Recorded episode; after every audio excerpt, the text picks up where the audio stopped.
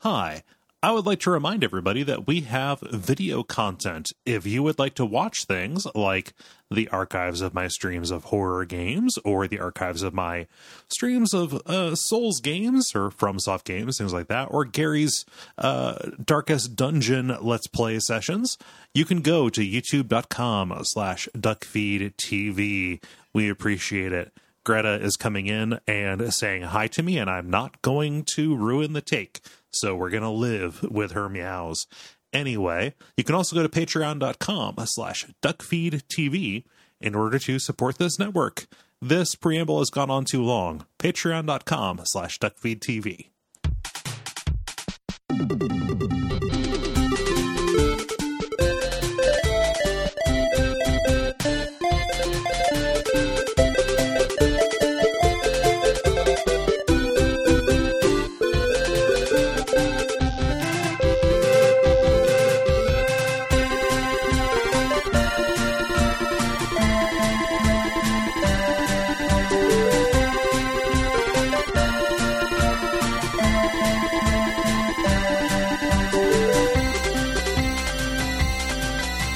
My name is Gary Butterfield, My name is Cole Ross. and you're listening to Watch Out for Fireballs Dispatch, our monthly Q&A listener response episode announcement podcast. Yeah, episode announcement made it made its way to the billboard. Yeah, it's it's back, baby. I want people to stay to the end of this so they hear the things. Me too. Yeah, but people still know? they say, "Oh, I skip to the end so I can hear the announcement." And I guess Well, that- like me, maybe maybe we shouldn't hide that. I don't know. Uh, you know, I don't know what it, the the things that we decide to have be secret Mm-hmm. on the network and the things like there's no reason for us not to say like the next couple months Right. if we wanted to. You know, we have it down. I think that we just don't want to set an expectation. right, for in that, case and, something you know- changes. Yeah. Yeah. Like, to- So like to be the- able to stick and run, you know. Yeah, exactly. That that's us. We're the stick and run boys. Yeah. Stick and run, rough and rowdy ready boys. Um yeah, so the uh we keep that a secret though. Mm. You Hmm. have to listen to the end of this because we get something if you do. I don't know. no, I mean, Not to- it just like I think that these are good episodes, and I want people to hear them. Yeah, but like holding people hostage for that doesn't make any sense. I'm not calling you out for that. no, I'm- no, I'm it's calling just the it's just a entire weird. operation into you know, I mean, question. the, the the whole system's out of order is what it is. it's incredibly out of order. Yeah. I can't handle the truth. uh, but yeah, we've got Yeah. your questions and prompts. We've got uh, the uh, topic for this month uh, already picked out and ready to go. Then we're going Mm-hmm. which we to. also won't tell you now for some reason. Nope. But it is in the title. what what coy little fucks we are. yeah. How did I not notice that we're such precious little Brahmses about this shit? Please, Daddy, conceal conceal the lead. you get to know about what's happening next on Unfilmable, but not our secret for adaptation decay. Like, it's a surprise. We want to tease you about yeah, it. we I- do. What is wrong with It us? makes me feel big. disgusting. I I am disgusted. Uh, it's so funny. What a ludicrous job. yeah, that's it's, Uh, it, yeah. it's all our choice. Everything Yeah, we no, do, we it's decide to do. Totally, totally. Yeah. Uh, Uh, but then we're gonna read your responses to uh to to February's games, your uh, your Atari thoughts. Uh, Got a lot of Atari thoughts. Uh, That's Death- great. Death of the Outsider and XCOM. Yep, the Koi Boys are back at it again. Mhm. We're going to start. Uh, so, if you want to ask us questions or suggest prompts, the way you do so is by being a patron. Mhm. Go to patreon.com slash duckfeedtv. If you have listener responses to the games we play, everyone gets to do that. And that's Mhm. at a different place. You go to duckfeed.tv slash contact. Yes, Um, and the 15th of the month is always the deadline for that. yes. Um, let's get into questions. Uh, I'll go ahead and get us started here. Uh, Marcus says, "This is a fun one. How about we decide what's fun, Marcus?" Um, that's, Marcus doesn't say that. I say that. Uh, what tabletop or board game do you think would make a good video game adaptation? Likewise, would any video games work well adapted into board games? I really like the old 1995 Westwood Monopoly game, uh, which gave the game great character and music and styled visuals, including animations for property titles and fun movements like the submarine going onto the board to uh, complete with Periscope. Ooh, Um, I also like that Monopoly game. I, I've not, I played that. That's super fun. I have not played that. Uh, computer Monopoly is a weird, like I will, you know, don't want to play real Monopoly, Right. but I'll sit down and play like Nintendo or Game Boy or Microprose or you know Westwood Monopoly Mhm. just for fun to pass the time from time Yeah. to time. um w- w- weirdly see- seeing westwood uh laid out here almost makes me want a clue game based on the blade runner game Oh, where you, you know where, where part of it is uh guessing who is the replicant we we're really due for a Clue Legacy or like Clue to get the risk treatment or Mhm. something like that, like a fancy board game version of Clue. yeah they boarded up the conservatory Yeah, e-, yeah, ex- exactly. like, uh, you know, I, I can I can literally imagine that working, and I'm kind of surprised it has not. Yeah. uh, happened. Um, I have uh, go-to answers for this okay uh, to, to give you give you time. So, and this is this is lame because it's obscure and it's new, but uh, the current game du jour for our game brunch, I have a, a monthly game brunch with my my game friends. Mhm. Um, we've been playing a game called Too Many Bones. Uh, which I would love a video game version of because there is no reason for it not to be a video game. Mhm. Like it, it has uh, extreme video game energy as it is. It's awesome. It's uh, made for me. Um, it is uh, the kind of hook is there are a lot of different classes. They all play very differently, Mhm. uh, but it is about character build and team based tactics and like a four by or like a five by five grid. okay Um, so like a small small board tactics game with uh, you know move and action point economy. Um, it has aesthetics that are absolutely fucking poisonous. Uh, the, char- the character designs on it make me want to die. Uh, like I'm okay gonna yeah curl no myself up you- into a morph ball and jam a toilet with myself.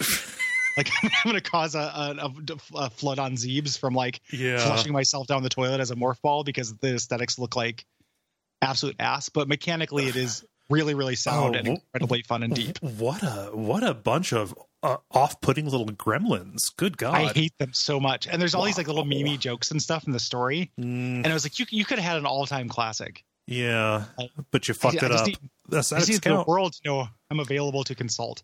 if you're gonna make a little kobold goblin shit eating gremlin game, like yeah please just grab me and I'll tell you not to, and then I'll take five hundred of your dollars, and then we'll move on with our lives. Yeah. Wow. No, that's uh that's something else. Yep. Yeah, no, it's horrendous, man. But the, the game itself is incredible fun. It's like really expensive. It's not you can play it one player, which I looked into getting it because I liked it enough to where I could imagine playing it Mhm. uh, one player. Uh, but it is too expensive to justify that. No. So, but every Sunday I'm having like a hell of a time, like exploring these new classes and having a lot of fun with that. And I would love to be able to do that at home and have a computer like handle all the die rolls and shit. Mhm. That'd be cool as hell. Yeah. Um I really don't play a lot of like tabletop games or board game kind of things, so it's You want it's to take the hard- other? Yeah, I'll, the ta- other I'll take the option? other one. Um I would really be into a uh, Frostpunk. Um oh, sure. board game. I think that that uh, really, really fits. Uh, Mhm. Just in terms of you know, basically the way it handles exposing information to you, and the idea of managing a town as a team, um, Yeah. and having like different incentives for different roles, and like leading different factions, uh, and trying to ensure survival while also kind of getting your own way. Um, really seems like it'd be a great way to do this. Uh, that studio, eleven bit, they actually ha- they're- they have a um, a board game adaptation of this war of mine. So like, Oh, they're, yeah, yeah, I saw that. they're not like you know new to this. They have done it, and I have to I have to believe maybe there is one in the works, or there wa- was one in the works at one time. But yeah, Frostpunk, Mm-hmm. I think would make an amazing board game. be incredible. Like it'd be really great. You'd have like you know the random events, the way that like things roll up. Mhm. You know, is just like born for a deck of cards. You know, and you get those little things like these Mhm. choices, like if if you want to do this, do this. Yeah. Open this envelope. Like that is that is born for a legacy game. Yeah.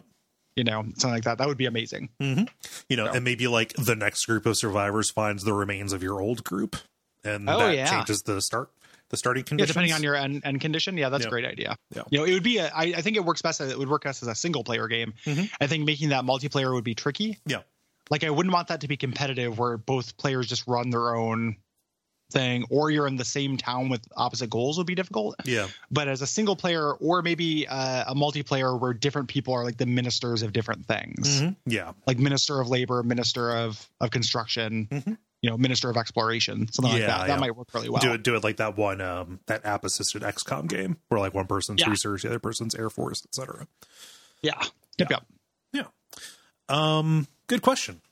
Yeah, good question. Good answers. I mean, I'll let them Yeah, decide yeah. that. We decide what's fun; they decide what's good. and we decide what to tell you.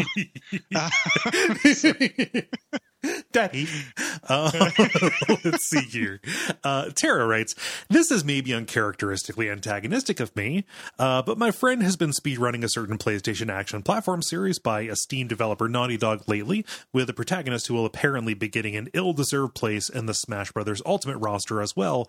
And honestly, how can you both pour out so much vitriol on Donkey Kong Country when Crash Bandicoot exists and is in every way the same thing but worse in all regards? uh, and even more behind its era in terms of design. Note, this is in no way a defense of Donkey Kong Country, which, despite my personal affection for, I fully recognize as a basically inferior product as well. Nobody talks I- about Crash Bandicoot. Everybody talks about Donkey Kong Country, and we cannot let that be. Yeah, that's def- that's definitely. I mean, that's that's probably the heart of it, right? Yeah, like i- yeah. if you know if if uh if something is constantly being and that's that's an exaggeration but if something is is consistently being brought to your attention Yeah, and you yeah. think it's lame you're more likely to comment on it than something that is obscure yes, like i and and it's also the other aspect of that is that it's like it's not a race no, you know no. there's ru- there's room in my heart for condemnation of two really bad aesthetics right, you know like the the the like ooga booga witch doctor man of crash bandicoot and Mm-hmm. all that like questionably kind of racist stuff and then the uh you know funky jungle rhythms of uh of donkey kong both seem equally abhorrent to me yeah, um and then for me personally like part of it's that uh that 3d cell shaded thing that i think looks really bad yeah, no, you know on the donkey kong games i played the most of um you know they do the uh the crash games don't do that even though Right. they do other stuff that's like lousy it's not great. uh, Yeah. agreed you know so yeah uh so that that is my answer but it is a lot of it is just like donkey kong still for some reason a lot of people people out there have a lot of affection for that donkey kong Mhm. uh, i don't understand um i don't understand Neither do I. Uh, um, I appre- additionally, i like appreciate you Did, did- I mean, like good, good, good call out. Yeah, I mean, and Mm-hmm. just just in terms of you know putting us on the record. Yeah, they they they, they can both suck. Additionally, Donkey Kong- Donkey Kong Country, like us disliking Donkey Kong, is kind of a network meme at this point.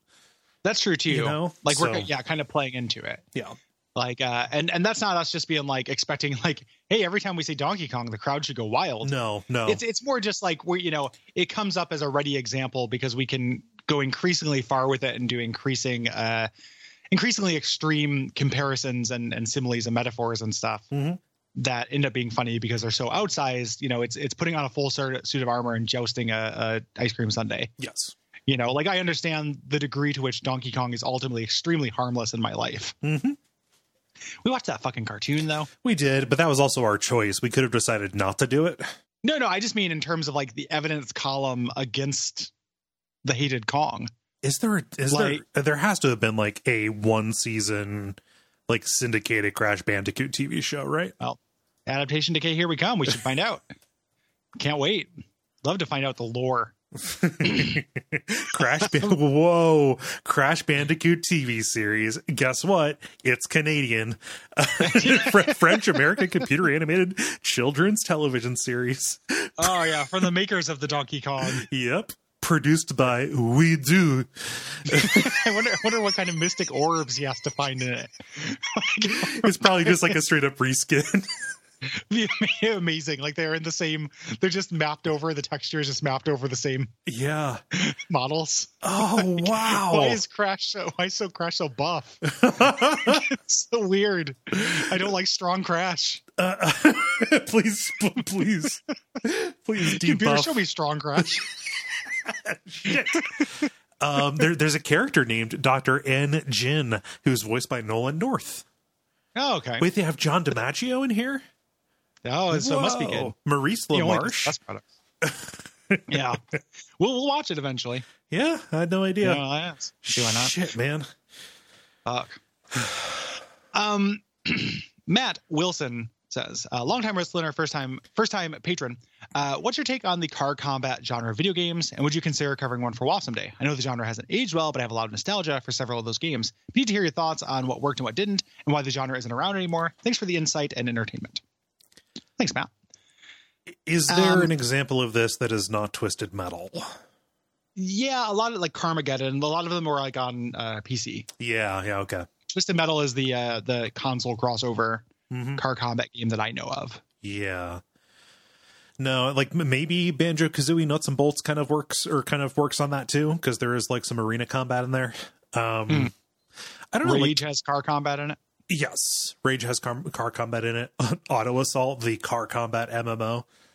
Sure. Yeah, I have, I have no real strong opinion on it. I, I No. hate to be disappointing uh, about that, but I did not play a lot of those games. I played some Mhm. Twisted Metal, and it was all right, um, but I don't. I didn't go deep with it. Mhm. Um, th- that said, like I have no opposition to doing covering something like that. Like it'd be interesting to dip into something that is a genre that I don't know very much about. yeah. I, I think Uh, I, I rented Twisted Metal Black for the PS2 and had fun with it. You know, but Mm. um, I think that oh, you know what it was like when Twisted Metal one, two, and three were coming out. My cousin was like super into the story of it, and he would basically Yeah. describe like all of the like ironic punishments that each of them would get. And when I went to play it myself um, on the PS2, and it was mostly just like death matches in these arenas, it was like, oh, this. In my head, this was way different than than what my cousin sold me. So Yeah. like that that there was that initial uh, disconnect. Yeah, I I, uh, I remember one of the things I remember about it just from picking up from Osmosis is how story heavy it is. Yeah. like the uh the specific evil clown of Sweet twisted Tooth. metal has sweet tooth has a surprising amount of backstory and pathos to him uh, is my understanding um in a weird way like it almost feels like it presages those um mortal kombat games now You know, Oh, Oh, those are supposed to have, like a fun bonkers story but you know Mhm. they're just a fighting game i feel like that's what kind of the twisted metal games were back in the day but yeah. i again i just know about that from i don't know Yeah. i dreamed it like i i don't know yeah. Um, so like e- each of the you know mutants who drive those cars has a backstory, but every single ending, like if you win, like the Twisted Metal's trick is is just you know Wishmaster reporting for duty. yeah yeah they they, they want you know sweet tooth asks for like a big balloon animal but then he gets you know his intestines blown up and right. turned into a, a carousel Happens every time. happens every time Yeah. happens to the best of us and the worst of us Yeah. uh so not opposed but no real opinion is my answer. Yeah, yeah. That'll post. Um, Yep. Let's see here. Stuart writes You mentioned in your Human Revolution episode that you'd play a standalone game about the hacking minigame uh, were it more fully fleshed out. Are there other hacking or lockpicking minigames you think have that potential for depth or are just super interesting? um, i would do if there was an app version of the computer hacking from the 3d fallouts Yeah, that would be mine, actually. yeah i like that Mhm. uh, we need the aesthetics and the, the the typing noise and all of that jazz Yeah. but i, I really like that Mhm. uh, for a time Yeah, just m- make it. I don't know. You know, you- you don't even have to make it like gimmicky. Make it randomly Mhm. generated, just as a way for me to do basically a word find mixed with mastermind. That, now that's fine enough. Yeah, to, to me, that is the king of the the unlocking things minigame. Yeah. Um, something I was thinking about uh, is that uh, former Duckfeed Presents Superstar Thief Simulator is kind of a collection of these Oh yeah, yeah. in a way. Like that game kind of plays like that in a way that I think is pretty cool. Mhm. Um, that that's on sale like currently as we're recording this, but has been for a while for like two dollars on Switch. Yeah. And I am going to dip back into Thief Simulator and Uh, start a start a new Thief. I think. I picked up the Sim- Thief Simulator VR. Um, Ooh yeah. I like. I, I need to rearrange my office to make it work because you Mhm. got to you got to be able to walk around and you know duck and stuff like that. S- steal things. Yeah, you got to be able to steal Yeah. stuff. Yeah. You But- got to set up a VR in somebody else's apartment. Yep. You don't even need a quest. You just need some goggles to put on. Yeah, and then you have to mail the contents of your uh, your points Yep. to the developer of Thief Simulator. Yep. the um, Yeah. But yeah, the, the, the Thief Simulator, I think, is kind of the ultimate example of this. Just because it steals, it's, it steals all of its lockpicking and and hacking mechanics from elsewhere. mhm, Yeah. mhm. um, let's see. Uh, I'm gonna move on to other questions here. Yeah. Uh, save. We have uh, just a couple game questions. We're gonna save them for uh for next month or for an overflow Mhm. uh, episode. I got a life question here. Dan Sayer says, "What is the best pizza combo?" Uh, one each. So what they, he's saying that we both get to answer it. Okay. Uh, his uh, his is uh, chicken, bacon, steak, mushroom, and sweet corn on a sourdough base with a hot dog stuffed crust. Uh, P.S. Patreon tier uh, will be reduced if I find out one of you does not like pizza. As No. That is crazy. We're humans. We like pizza. Yeah, yeah, pizza's good. Yeah. Um, you you really had me with your pizza up until you said hot dog stuffed crust. Yeah. I, like everything about that sounded pretty good to me. Like I, I am not a Mhm. pizza purist. I think pizza purists are are dumb. Mhm. You, know, you do whatever you want with a pizza. Who gives a shit? Yeah. Uh, but the hot dog stuff cross kind of loses me there, and I don't even turn my nose up at a hot dog. No, So- it, it, it seems a little bit uh, like hat on a hat, right? Sure. Yeah, I, I I would probably also like, mm, like I would look sideways at a, like a, just a mozzarella stuffed crust version of this, but like it wouldn't turn me off as much as the as the hot dog one. Yeah. Yeah. In general, a stuffed crust is not my favorite thing in a pizza. No, no, it, it it's really it, it is too filling. I think. Yeah. Yeah, Yeah. Just put just puts a brick of cheese in your in your stomach. Mhm. Yeah, I, I'm really easy to please on this. Like my favorite combination of toppings, Unflavored Is, for me. I, I'm just like my, my my- my craziest wish for for any of these is just onion onion and some kind of like spicy sausage would be Yeah, uh, yeah. would be for me. Oh, that's a classic. Like Yeah. onion sausage pizza is extremely good. Yeah. Um, you know, I I, I eat all kinds of pizza. So Mhm. like, uh, or enjoy all kinds of pizza. I don't eat it very often, but Yeah. I really love pizza. So like, you know, a a go-to. You know, so this isn't necessarily the best combo, like the Mhm. best pizza I've ever had, because I've gone to fancy ass pizza places Yeah, yeah. and gotten gotten really fancy pizza. But uh, my go-to would be like a mozzarella tomato basil Mhm. kind of thing, but not the margarita that just has the olive oil base. Like I want sauce. Yes. So so a cheese and mozzarella, but then also like chunks of mozzarella, like fresh mozzarella, basil, and tomato. Mm-hmm. Yeah. is a is a high quality combo to me. But I like I'm so not picky when it comes to pizza. Like pizza is fucking good. Yeah. Um, I, I think like like really. please don't depatronize us. don't. Pizza's good. Please, don't lower your tier. Pizza's so good. tier. Dan, no. no yeah there, there- there are only two topics I, two to- two toppings that i don't really like i don't care for mushrooms and like pickled banana pepper is not really uh, it just it ruins the flavor of it for me Mm. yeah and like I those are the don't like, a, only I two don't like a black olive. yeah black like a olive is kind of in Kalamata. this yeah Give me uh, a salty olive, but no no black olives. yeah black olive is kind of in the same in the same realm as the uh as the as the pickled black pepper or the pickled you know yellow pepper yeah. Um, now, I, like the like the best pizza I had was like this fancy pizza place in Brooklyn called Franny's or something like that, and it was like one of those like super basic, like here's crust and mozzarella and sea salt and like Yeah. oil, and it was incredibly good tasting, and you only Mhm. got a little bit of it, um, and you paid a lot, but it was you know it was like oh yeah, like the, the, this can be good and masterful, but like on a Yeah. regular you know just everyday pizza you can get a hold of, onion sausage. I am fine being basic. Yeah, that, that's a good pizza. You know? Onion and sausage is a real good combo. Um, let's see here. Retro asks, as you boys are into your spookums, have either of you had any paranormal or unexplainable experiences? Um, extra points if it's gaming related in any way. Mm-hmm. Uh, no is my answer. No is my answer I- as I- well. Sorry.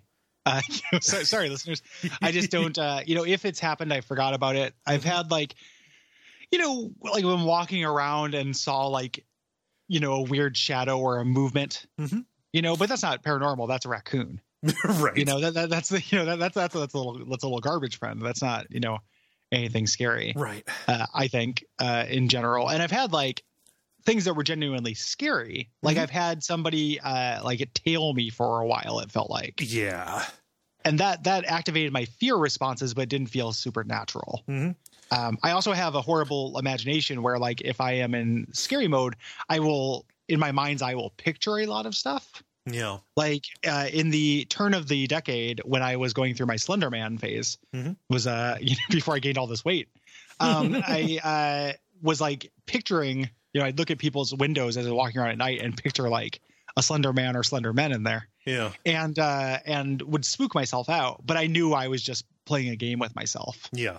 you know i never thought anything was real i was just like i'm i'm doing this because i'm enjoying a little a little bit of like patina of fear as i walk home in the dark Yeah. No, like I've had that where like something looks like it's a person lurking in a place. Man, I really ran into this. There was a uh, there was a house near my college house that had a cardboard cutout of Han Solo in the front door ooh Um, yeah and I like I knew it was there every single time, but I'd be walking home at night and already a little bit keyed up because you're in a college neighborhood it's a place where crimes of opportunity happen et cetera et cetera you know from any kind of like theft up to like a frat guy vomiting on you some keyed up Yeah. right and Yeah. every time i would see the just the shadow of the han solo standing on the door like l- basically looking at me but Mhm. anytime i've experienced that it has always been just my brain filling in a pattern just my brain yeah. you know m- m- interpreting a coincidence in a different way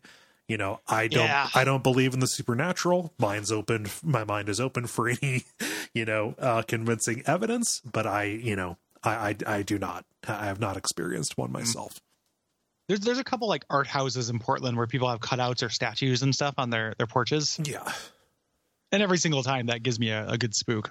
mm-hmm. So yeah no you just see you know just like the the mind is always looking for that person waiting in the shadows coming to get you Mhm. yeah it's uh it's because of the dangerous podcaster lifestyle. yep You know, it's why i don't Yeah. leave the house it's why I carry my podcaster's blade with me when I leave the house. By which I mean my razor sharp wit, yep ooh the cutting somebody podcaster's blade. cutting somebody down to size man this Hey mugger, what's your favorite video game? Huh?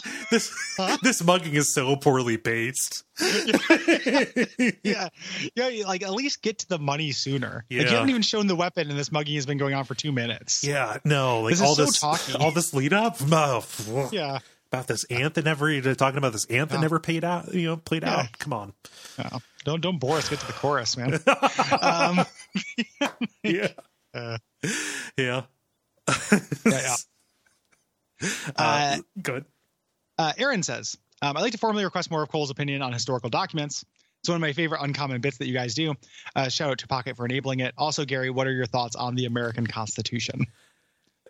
Um, so th- this, I don't know where this came from, but like Right. for, you know, like a long time, I've been whenever I need to like, and I, I do it a lot to Will, Right. and I did it a lot to Brayton as well. Uh-huh. Uh, I think this originated in Teenage Dirtbags, but if I had to get up and I didn't feel like making somebody else edit it out or Right. editing it out myself, I would just say like monologue for a little bit and like what does the Constitution mean to you is my my go to yeah. yeah. monologue topic, uh, and that is what this is in reference to. But it happens a lot.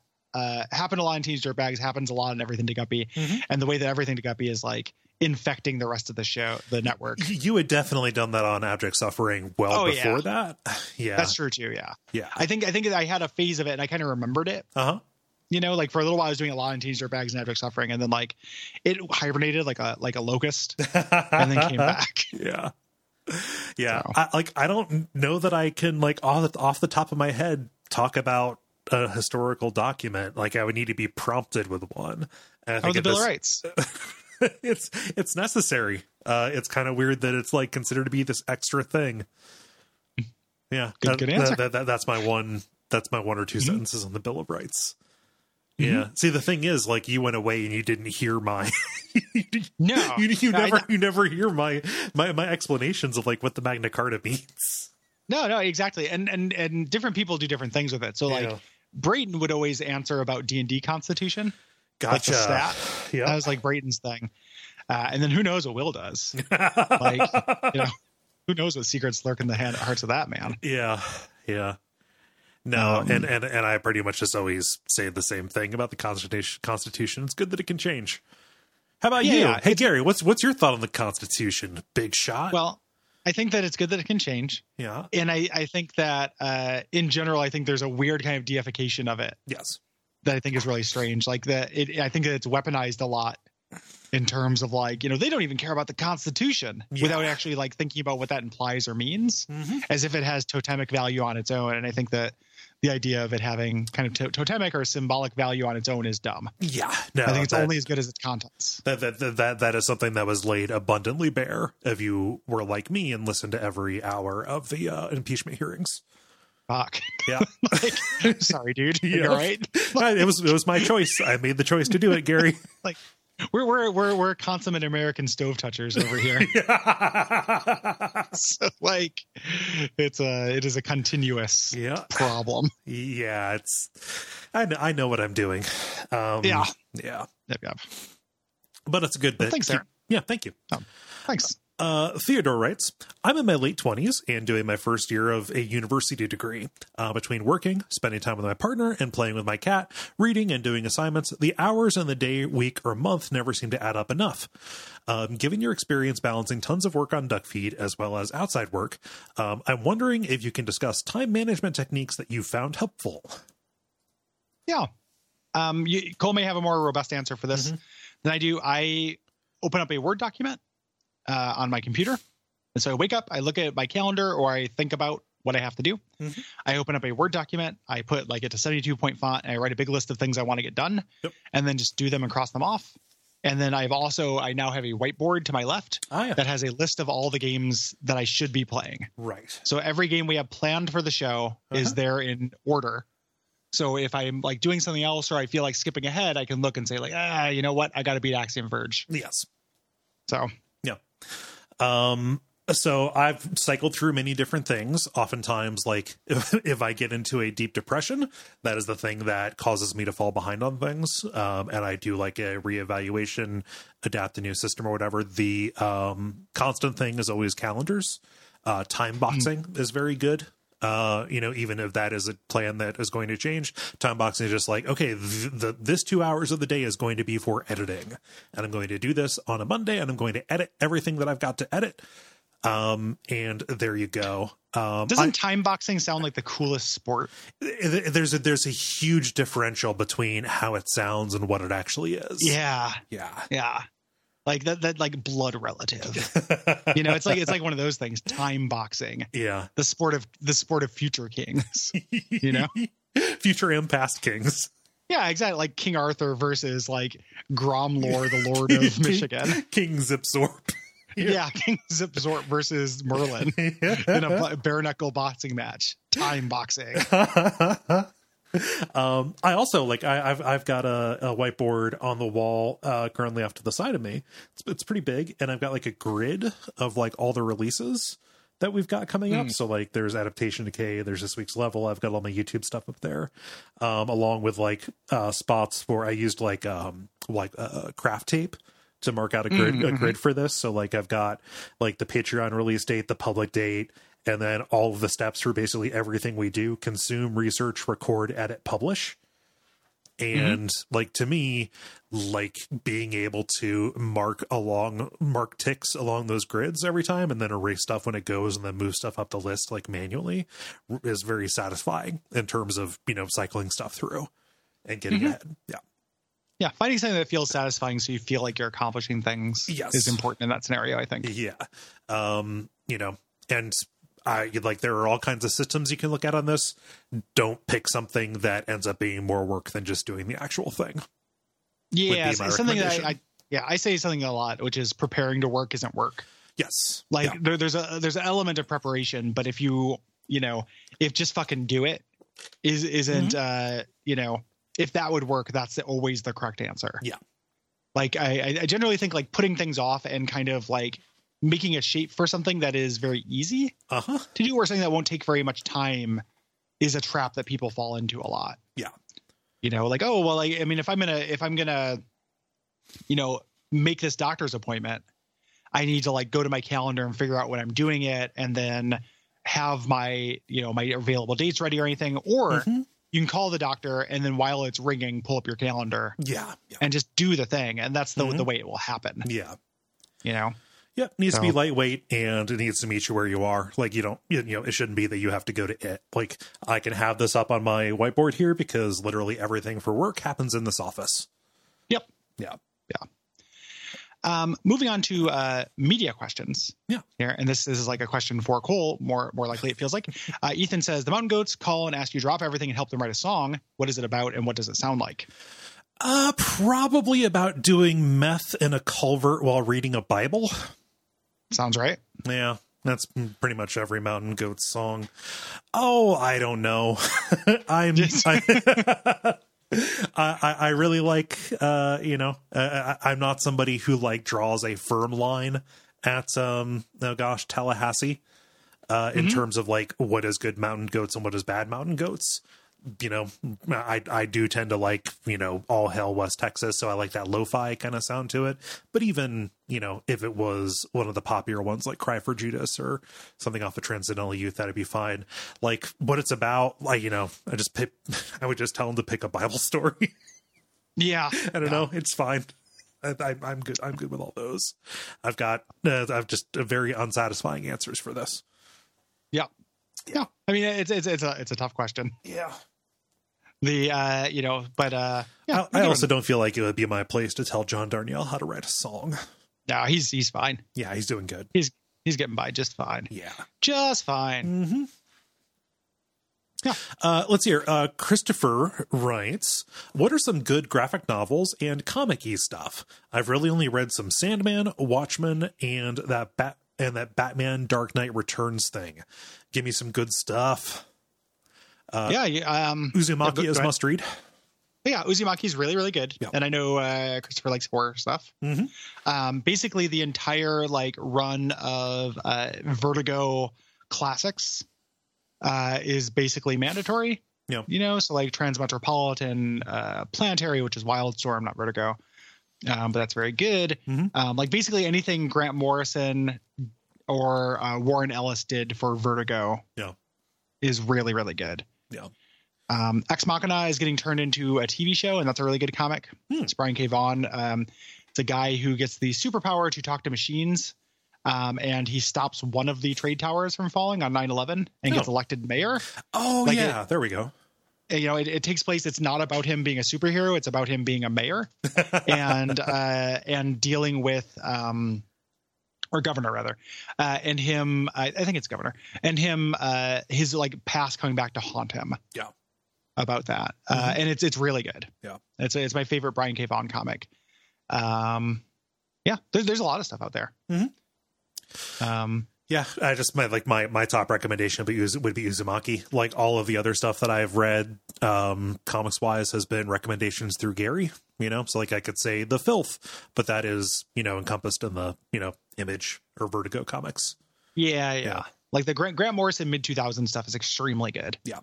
Um, he did a comic recently called The Nameless that is also excellent Hmm. and is getting made into a movie as well. Um, and it has a weird it has a weird manga connection in the, the weirdest way because when people show the symbol from it, people thought it was the Berserk symbol and people were like really excited. And Oh. it turned out it's actually the symbol from The Nameless. And then I was like, oh, like I would like, you know, I mean, I guess I, we have a lot of Berserk adaptations. I don't know what we need anymore.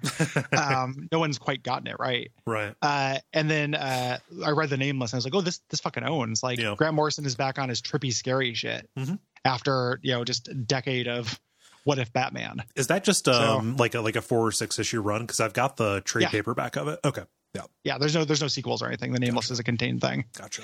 Um, so yeah, there, there's tons of shit. And then uh, Mhm. listen to uh, Days of Future Cast to hear us Yeah. talk about X, good X Men shit. Yeah, no, just all of that. Um, is, is the entire run of n- New X Men on Marvel Unlimited? Yep. Okay, cool. Yeah, yeah, very because much. So. because like I would make a suggestion to read that whole run of New X Men, but like the omnibus is very expensive and also very difficult to read because it's so big. Yeah, too thick. Yeah. yeah. No, it's on uh, on on Unlimited. Yes. Yeah, uh, quick one. Cinder Elf says, "Have you seen this television show Grimm? It is set and filmed in Port- Portland. Quite fun. Maybe want to visit someday, but I'd have to travel all the way from Norway. Um, I have not seen it, but I do know that it f- shoots in Portland. Hmm. Um, every once in a while, you're walking around, or not not so much anymore. I don't think that I don't know if Grimm is still on, but when it was on, every once in a while, like a street would be closed down for filming, and there'd be like a little piece of paper taped to the the barrier that said, you know, filming for Grimm. Gotcha. So, but I've not I've not seen it. Yep. I've not seen it either. It Oh. is cool sounding, but and I believe you that's fun. And you should come visit Portland. Yeah, it's a cool place. And I should come visit Norway. Yeah, no, seems like It's it's a cool place. uh, Matthew writes Often the point comes up on your shows uh, that brevity in media is a plus, since longer media takes up too much of our time. However, is there any game or movie you remember feeling was too short uh, to you personally? Um, th- it's it's gonna sound like a, a gimmick answer. I feel like maybe no. Yeah, Like what is what is something where I've I've like ended and been like that. I wanted just more of that, no matter what. yeah, Like I, I really appreciate like things tend to burn out, Mhm. you know, and end in kind of a way that is, you know, unsatisfying or keep going or they tend to be like Fleabag, where it's like, oh, that's over and it's awesome. Like that had a Yeah. perfect ending. Mhm. You know, so it's it's pretty rare that like that happens. I think. Yeah, uh, it's it's hard for me to find one. Um, there were a lot of problems with the Dark Tower movie. Um, that wouldn't have like s- been solved by the movie being longer. I think it was two hours, and that's about as long as the movie should be. Um, but it was just paced very badly in that they tried to cover way too much stuff and made Mhm. it uh, d- just a, just a fucking mess. Uh, of like breathless pacing and trying to fit in as many things as they could. So like, yeah, that was like if they were going to cover all that stuff, it should have been done over a longer period of time. But that's more about pacing than like total quantity than anything. Yeah. So I mean, I might say I might say no. like they're probably they're probably like generally isn't like I don't know. It- It's even hard to say like yeah, I looked at this game and it finished, and all I wanted was more of it at the end. I don't know if that's just because of my job. Um, yeah. or- Would- yeah, it's just There'll hard. be games that like I love, Uh-huh. right? So like you know we did uh, we did uh, Dragonfall, Yep. and I love that game, and it's not too short as a game. no. And I you know immediately played Hong Kong afterwards because I wanted more of that style, but I was very happy to be in a new setting and new story. yeah. So sometimes there are like series where I want to have a continuation, but I would much rather like redo something with a different perspective on it or a different build, Yeah. or uh, have like kind of an iteration. Yeah. Like I don't want Deus Ex Human Revolution to be longer, or Deus, Ga- Deus Ex Mankind Divided to be longer. I do want another Deus Ex game. Yes. That's kind of how that articulates for me. It is Yeah. extremely rare that I want something just to kind of keep going. I most things are too long. I, Yeah. I really, really, honestly do feel that you could make your point quicker than they do. Yeah. Uh, you know. And Yeah. that's why it'll be like 2025 before we do a Persona game for the show because they're all a million hours long. Yeah, it, it, I, I feel very safe making it a blanket rule and keeping it a blanket rule that everything we, would be better if it was twenty percent shorter, including these shows. Yeah. Yeah, yeah, yeah, absolutely. So, so we're, we're, it's it's us too. Yeah. Um. Yeah. Uh, moving on to uh, show questions. Uh, here, saving a little bit for later. Mhm. Um. Uh, Rookie says Rookie. yeah. Whenever I see the word Rookie, I think of Rookie and the uh, the pyre voice. no. Rookie. uh, is there anything about the way you sound that makes you really cringe when you hear it, or is there something in the past that you've worked to remove from your own podcasting voice? E.g., I really dislike my own laugh. Uh, maybe someday, but now I don't give a shit. yeah, maybe a while ago. Uh, at this point, I have heard no- enough of it that I've gotten used to it. Or we- having an emotional response to yourself is not helpful, so it's not you know something I let happen. Mm-hmm. Yeah. Yeah. You know, just trying to take filler words out is something I try I have tried to do just over the course of like general I mean trying to get more professional. But that's Mhm. that's mostly been for my own sake, not from like going back and listening to myself. You know, it's not like, hey, this is Homer Simpson. Ah, why didn't anybody tell me that sounded hilarious? You know, it wasn't like that. Yeah. It just uh it- no room for an emotional response. Yeah, I, I think that th- this is really common. Most people don't like the sound of their recorded voice, and Yeah. through exposure, like it's literally aversion therapy, right? Like Yeah, yeah. if you're if you're going to hear yourself, you know, when we used to edit this in real time, I would spend the greater part of a Saturday hmm listening to myself. Yeah. Mm-hmm. Uh, and I podcasted before the show came around, so I was very used to it. Yeah. Uh, if it was still a problem for me, my body would shut down that, you know, either I'd have to stop doing this or my body would stop reacting poorly to it. Right. Yeah. So if you're having that problem, Rookie, Mhm. uh, if you keep at it, it will go away. Yeah. Don't try to change how you laugh because people will notice and you'll sound fucking weird. Yeah. And yeah, that is not the correct Mhm. res- you know, answer. Like, don't try to change how you laugh. That's a really elemental, unique, and probably good part of you that other people like. Yes. So Uh, Cassie writes, "This is uh, uh, this is directed either at either Cole or Gary, but mostly Gary. Would you ever be interested in doing an apocalypse world campaign as an actual play show on the network? Moreover, what are your thoughts on apocalypse world, both as a game and as a system? um, we get the actual play question from time to time. Yes, uh, this I think it is a really fun, good idea that uh, I don't have time to do. Mm-hmm. Right. And and you know, uh, you know, someday down the road, like I am on a one show in, one show out policy right now, Mhm. um, in terms of podcasts. So like something would have to go away. I don't say that to hold anything hostage, Mhm. but I just as far as time goes, I don't want to take on any new shows. Right. Um, but it would be fun to do. Uh, I Mhm. think that if I were doing it, um, when it comes to actual play podcasts, there are different philosophies behind it. I want to hear people playing a game. Yeah. Um, I don't want to hear something that sounds like an audio play. Right. So I want to hear dice at the table. I want to hear people make asides. I want the digressions Mhm. and stuff. I want it to sound as natural, as much like being at a table as possible, Yeah. and as little like listening to a radio play. Yeah. As possible. So if if I were crafting something like that, that's how it would be. Mhm. Um, and in general, like I really like Apocalypse World. Um, I think that it's it's really easy to play, and character advancement's really fun in it, um, and it's very versatile. I think it doesn't scratch a tactical itch that I have sometimes Mhm. uh, in tabletop very well at all. Right. And I think that that uh, it kind of depends. Like if I'm in the mood for a story light game, that is as story light as I want to be, and that's my go-to. Yeah. If I am in the mood for something a little bit crunchier, though, I try to avoid it and uh, and play something different. So I do think it's mechanically uh, very elegant and good. Um, I just think that it's uh, it is lacking a little bit in like the game game part of of tabletop, which is kind of unfashionable to like, but I do think is really cool and important. Yeah, yeah. So just uh, you want something for play that's more than facilitated improv, which is what it seems Apocalypse World, Dungeon World Largely, mostly yes. leans into. Yeah. Yeah, which is cool. Like Yeah. I think that's that has its place. I'm it's opened up the game to a lot of people. Uh-huh. I've I, the game I'm running right now with my tabletop group is is Apocalypse World. Like Mhm. I generally really like that and think it has its place. I just don't think it's solved tabletop. Right. Like I think there's an attitude that uh, among tabletop people that uh, in in kind of like bending over backwards to reject Dungeons and Dragons Right.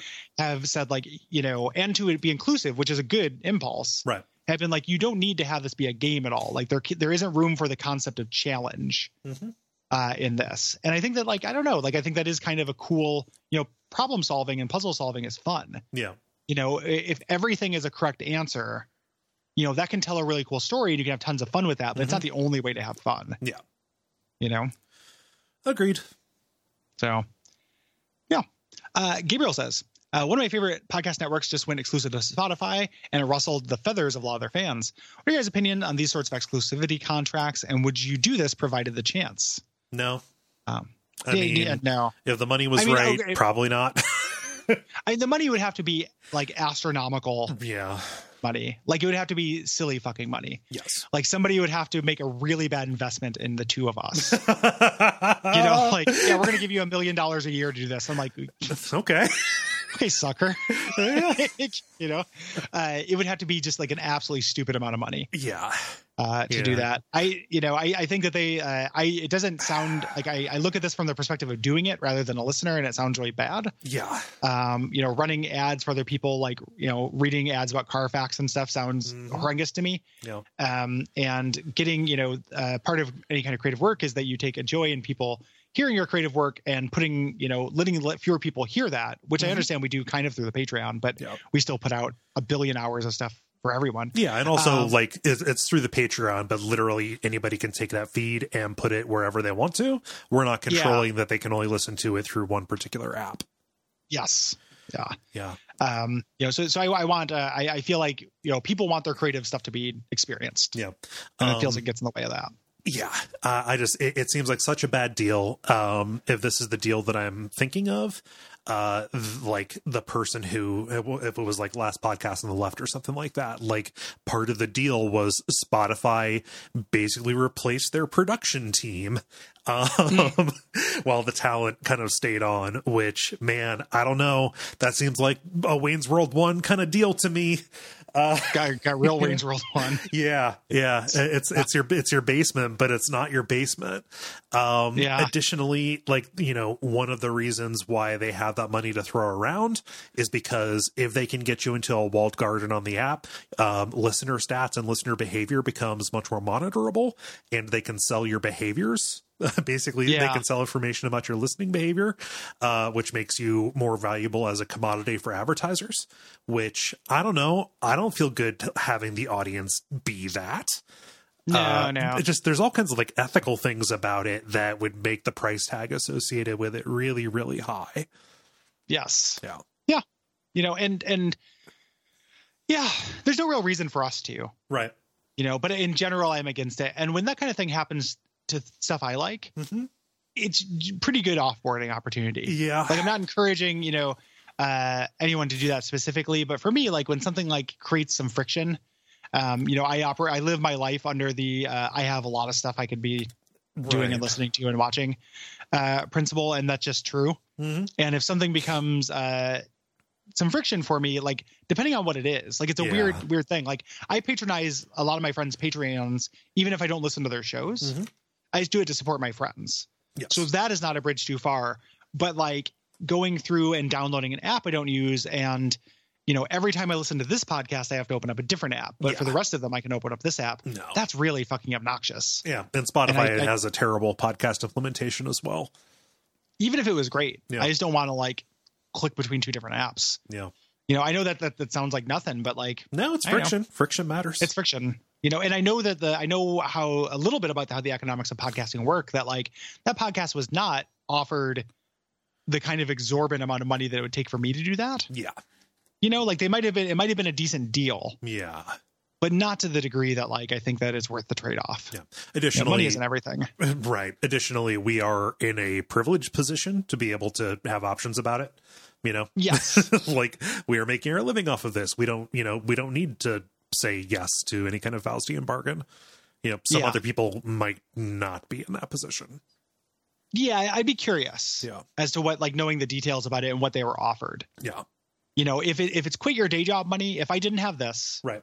and it was quit your day job money, yeah, Yeah. probably would do it. Mhm. If uh, if it was not quit your day job money though, if it was like a little extra on the side, No. yeah, No. yeah, I'd rather just build it up. Not for me. Um, not for us. Uh, let us move into lightning round before we do our topic. Yes. Jeez. Um. okay. Um Chris Taylor asks, why is Cole so bad at making pancakes? It's a saying. You know, It's a saying. yeah, yeah, this uh, became a thing on the Slack for a little while. Yeah. Uh, you know, a question about it. Um, you know, I don't get it. Cole gets it. It's okay. it's a it's a saying. Uh, no, no, that's all. Like you can you can look it up, I wish there was another saying that meant the same thing. but there's not, and I'm going to keep on I saying it no matter how much friction there is. I really wish there was another one. Like Yeah. we should come up with them, listeners. What's yes. something you do wrong the first time and then do right the second time? Uh, that's your that's your assignment for this month. Yes. Uh, anyway, Uh, uh, Julia says, uh, please rank by cuteness the following furry friends: uh, rats, cocas, uh, guinea pigs, and hamsters. Um, I had to look up cocas. me too. They don't look Um, right. They're really. Yeah, I, I think they're pretty cute, but they do look like uh, weirdly sentient. They're, they're about like they, s- they they look like they are one quarter of the way from between anamorphing uh from Yeah. like a hamster to a koala bear and Yes. that half in Or- half outness is pretty unsettling to me Or a kangaroo yeah or something. They also permanently smile, which Ooh. I, I find a little bit odd. yeah Um, yeah.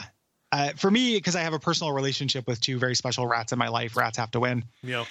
because of Blossom and Six, the two rats that I get to snuggle with, two Aw. brothers that I, I love very dearly, uh, who I hang out with a lot and let, like crawl all over me and lick my face and be extremely cute. I drag their balls across my neck, basically. Oh, of course. 'Cause- yeah. Because 'Cause that's all rats they have do. Horrendous balls. They yeah, don't- they, they, they- they're, They don't know how to not. So, yeah. I really wish that we could have neutered those guys when they were still young. yeah. Neutering them halfway through their life seems cruel, but like I just really did not like the testicle game on a rat. No, no. For me, number one would have to be hamsters. I don't know. There's something Mm. about their proportion that really works for me.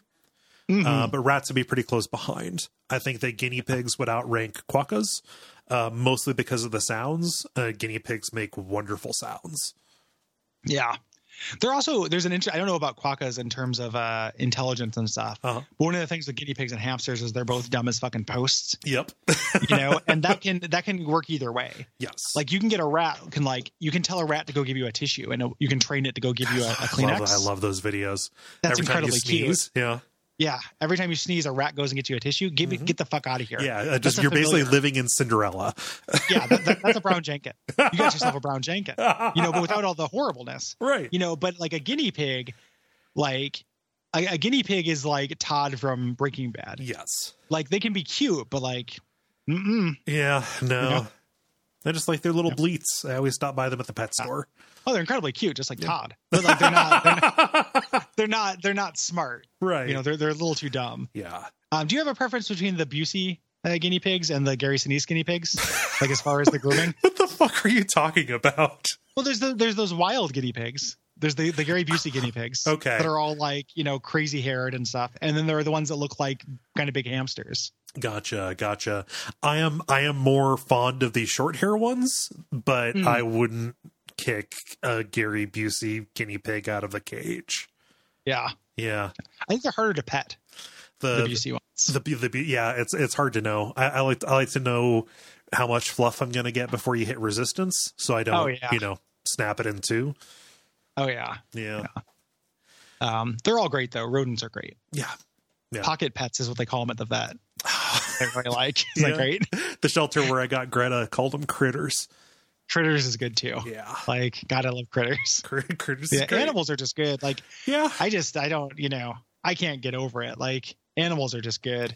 Yeah. I, I- I, I- I think that exact thought like every day. Yeah. I love them so much. Yeah. Like, they're all good. They're all my friends. Yes. Um, Uh, let, let's see. Matthew writes If you could have any one item from a Souls game in real life, what would you choose? Lord Vessel. Of course. Teleporting would be cool. Uh huh. I'm slow Nightcrawler, baby. let, let me get out this flint and tinder. I need a fire to set by. But yeah, the travel between two different fires. hmm hmm Very cool. Yeah. Like, end up at Burning Man all the time. Damn it. Well, okay. That's At goddamn- least there's drugs. Yeah. At least there's drugs and I, tit. I say that like I do drugs. or like you do. it would be the miserable thing. Yeah. It'd be horrible. Okay, uh, Hey, I, I would. I would totally go to Burning Man just to have a story, yeah. just for like abject, like five abject sufferings in a row. Yes. But the you know, other than that, like yeah. it's mostly for the novelty. I, I I mean I view Burning Man like I view the Gathering of the, of the Juggalos pretty much. Yeah, Yeah, pr- Yeah. pretty much the which same. I would thing. also do yes for for abject suffering purposes. right. Like Yeah, but like I, I don't know, I, they would immediately clock me as somebody who is there for anthropological reasons. oh yeah, yeah. Yeah. there- there's a morality to that. I, I've thought about like Yeah. many times. Like Yeah, I just I just You know? let let them be, let them let them throw trash Yeah. at te- Ah. tequila. yeah, let them eat each other's asses out Yeah. and leave makeup stains and buttholes. Like it is not my place to judge. Nope. um, so uh, Holland says uh, Duckpete opens up a network themed restaurant. So obviously, you guys had to make up your own version of the happy birthday song to avoid any lawsuits. I didn't expect that to go that way. Yeah. Uh, how would that go? Well, since 2016, Happy Birthday to You has been in the public domain uh, as the result of a controversial court ruling. There you go. Yeah. So we would just use Happy Birthday Classic. Yep. Um, my know? fa- my favorite answer to this um, is from Aquatine Hunger Force Happy Spirit Journey Formation Anniversary by by uh, what- Getty Lee and uh, oh gosh, what's his name? Mother Danzig by Getty Oh, Lee and Danzig. Danzig. Yeah. Yeah, seven Um, minutes long. Yeah. ex- Exactly. I, I think that the real answer to this, not to take a joke question, and answer it real, is we Yeah. wouldn't make our employees do that. No, no, Yeah. If it was your birthday, we'd be like, oh, congratulations. Like, let's Yeah. get to business. Yeah, uh, You you, know? you, you will get a free, you know, I, I will, and and the uh, just the the spirit of generosity. We will give you a slice of cake. That is cool, but uh, and if you guys want to sing, you can.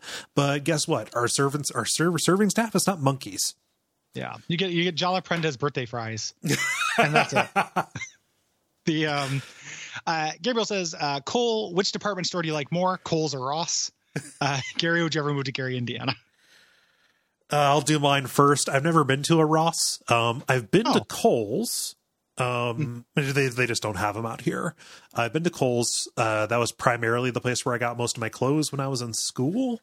Like when, when, when my mom would go by, uh, I've got a problem with Coles because anytime I've ever gotten a coupon, you know, my mom will be like, "Oh, I have 30 percent off at Coles." I'm like, "All right, it's cool. I'm going to go and get a new winter jacket." Is what happened recently, but it's there have been other times. You go there, you get up to the front, and you say, "I'd like to buy this jacket with this coupon," and they say, "Actually, this coupon doesn't apply to this brand."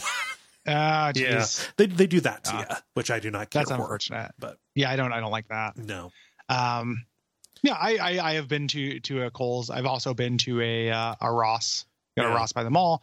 Ross is fine. I bought a bunch of white shirts. Yeah. you know, undershirts from there. It was, it was cool. Coles is a good place to buy shoes. Sure, Yeah. I buy it. Um, I would never move to Gary, Indiana. I mean, It's you a went pit. there. You went there once and saw a car on fire, and nobody Yeah. nobody seemed concerned, right? on my way to a Kids in the Hall uh, live performance, and nobody seemed to care. Right. Uh, my association with Gary, Indiana, is it's a real pit and it smells bad. No Yeah. offense to anybody who lives there, Mhm. but as far as towns go, Yeah. I think about that car on fire every time I drive through it on the way to uh, Milwaukee. every time you torch a car, oh yeah, in there, yeah. that's just for me though. That's yeah, yeah, Yeah. I think about it because as as a pyromaniac, yeah. fire gives me a boner. hmm Can't finish without it. Can't Um, finish without it. Can't finish with it. Uh, Toka writes, uh, "Have you guys got any thoughts on Dying Light 2? Since Chris Avellone is the writer, could it be a stealth New Vegas successor?" Yeah, no, you know, uh, I love Chris Avellone. I love I love his writing. He's written like most of my all time favorite games. Yep. You know, by volume. Um, his more recent stuff has been like now that he's kind of it feels like he's kind of a, a professional ad to existing products. Yes. I, I associate him with making dialogue not embarrassing more than being transcendent. And I don't mean that Yes. to be damning because like it's really important, you know, playing through Divinity Original Sin 2, which he did a lot of contribution stuff for, um, it was really a big deal. Yeah. That that the dialogue and like that was such a quantum improvement over DOS one. Yeah. Um, that it was a, such a really valuable service to that. But it wasn't like, oh, this is torment to me Right. you know so i think he will make and that's the dying light which is a cool game uh the writing in that first game is repulsive Yeah. it is it is an embarrassing video game as far as story uh it's incredibly fun mechanically so if Yeah. he can do the same which is the same thing as dos one if he can do the same thing and just make dying light 2 not embarrassing but keep all the mechanical shit from dying light Yeah. then he will have done you know the lord's work and that's what i'm expecting from from dying light 2 Yeah. or hoping for i guess Yeah. I, I can't like. What was the last game that he was the sole design? You know, not the sole designer for, but like from conception, it was his idea to tell this kind of story in this particular way. I don't, I don't know. Yeah. You know? you know, because like he, he- he is brought on as a sweetening layer for for Mhm. pretty much everything, um, which is fine and needed. But yeah, I'd be curious to see him, you know, take a shot because like he did Yeah, I- he, he did writing stuff for Star Wars Jedi Fallen Order, and I can't tell. Yeah, yeah. He he he is like sweetening is its own skill. Yeah. You know, in writing, it's different than Yeah. than uh, just kind of conceiving from the ground up, Mhm. and it's a valuable skill. Yeah. but it's not going to give us another New Vegas. No, no. So like when I see him added as a, you know, you know, when, when he is a bullet point, when Chris Avalon is a bullet point on something, it means that I will pay attention to it and like just kind of like wait and see. Uh, Mm-hmm. But it is not necessarily like a day one purchase, day one play kind of thing.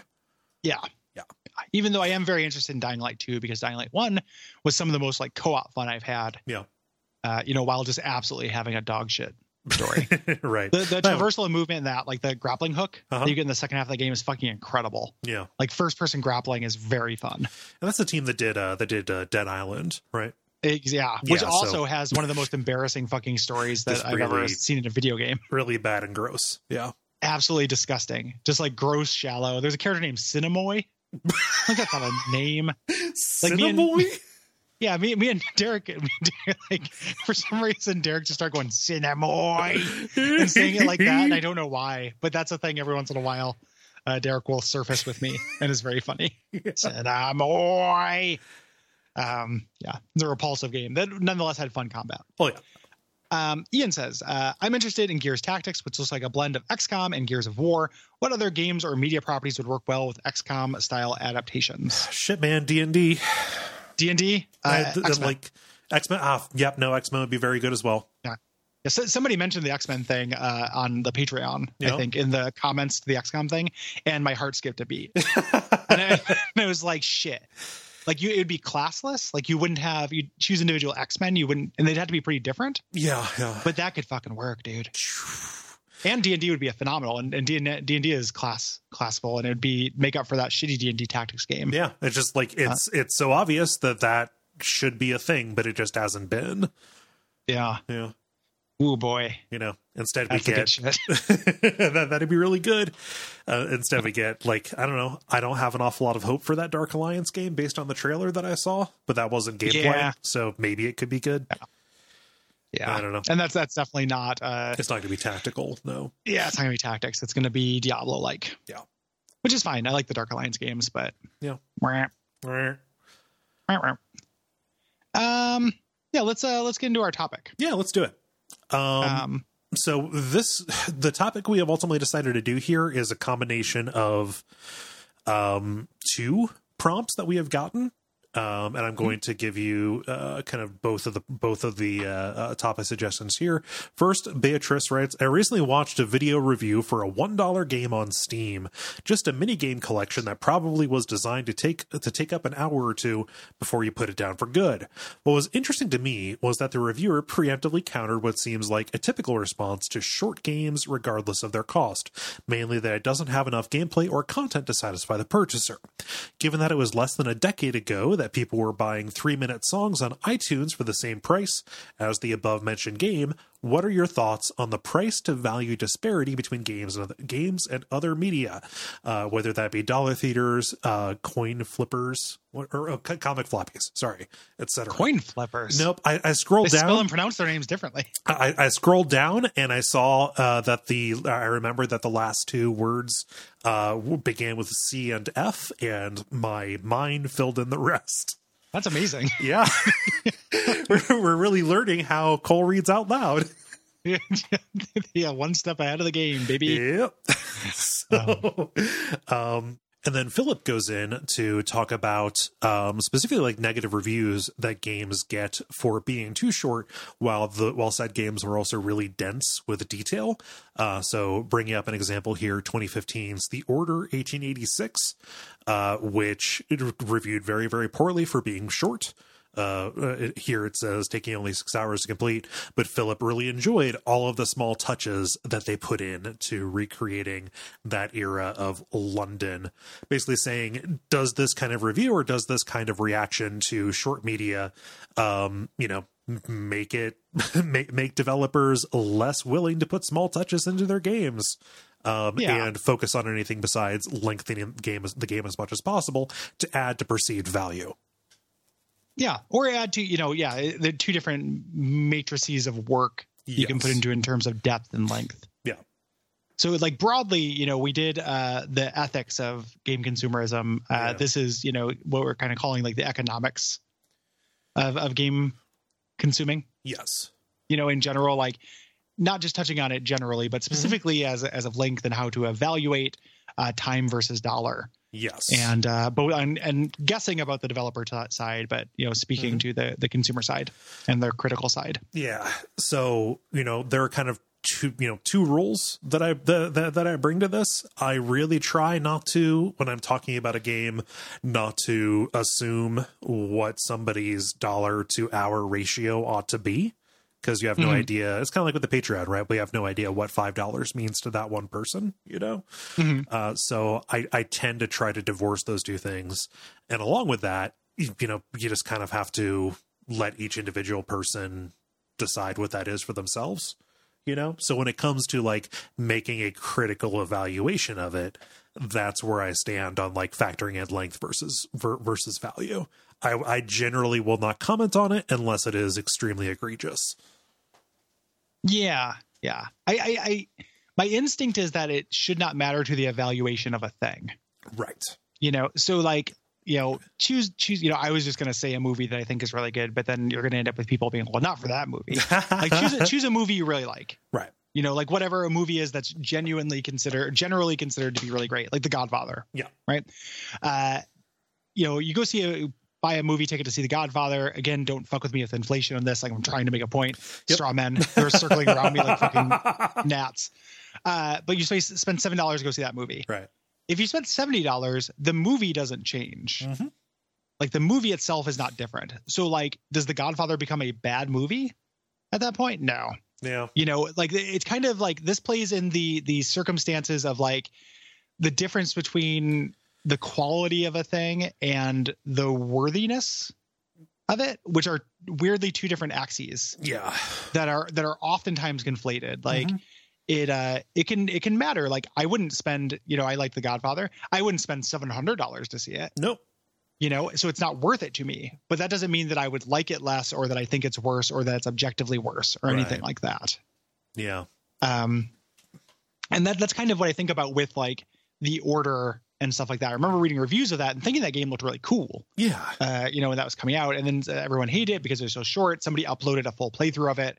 It was like four and a half hours long. Yeah. And then there was this controversy where somebody was like, no, that was like somebody going too quickly. If you try to get everything, it's like six and a half hours or something. And that's actually not that short for a single player part of a multiplayer game, like a Call of Duty campaign Right. can be seven hours long, but this didn't have a multiplayer component. Uh huh. And for me, I'm like, I don't care about that. Like, you know, I did a lot of my like personal calculus of determining my worth, but Mhm. it has nothing to do with the uh, the quality Yeah. or the kind of a critical evaluation of the game. Yeah. And so for me, it, just because I get upset generally when people complain about things online, um, yeah. Yeah. it, it's hard for me to brook it. And that's my own cross to bear, I guess. But like when I see that happen, I, almo- I almost want to say, like, hey, we live in a world where the only thing that stands between this being not worth, you know, the, the, the hours not being worth the money that's at, that, that they're asking and the price dropping to where it matches for you is like six months. You know, like you can Yeah. get the order eight- 1886 for like $15 now. And that is a pretty good hour to dollar ratio, you know, regardless of what somebody started with. Right. So I think Yeah, that there's yeah. a certain amount of like, just there's a stripe of indignance that comes to that that that comes from this um that pretty much falls into the meme category of greedy dev lazy dev i think that well- it just becomes like a like like another another way for people to just start kind of like moving their chips around on the table so that they can go "Meh." Yeah, it's, it's a place to have a principled stance. yeah You know, on a- on a principle that like, I don't know, it, it's fairly questionable whether this is the fire that needs to be put out.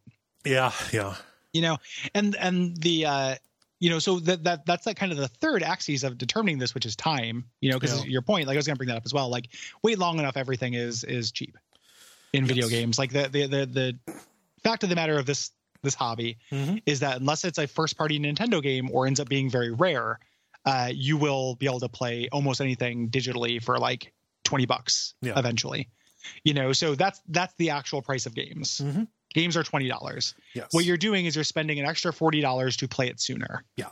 And only you can determine what that's worth to you. Mhm. When you make a principled stance and you start trying to determine whether it was a justified decision, yeah you know, that's the thing you're talking about. And that's dumb because nobody, you know, nobody who most people who are making that point Mhm. do not have really have an idea of what kind of a cost and teams and stuff go into these these games. We know that people who make these games are not well compensated or well treated. Yeah.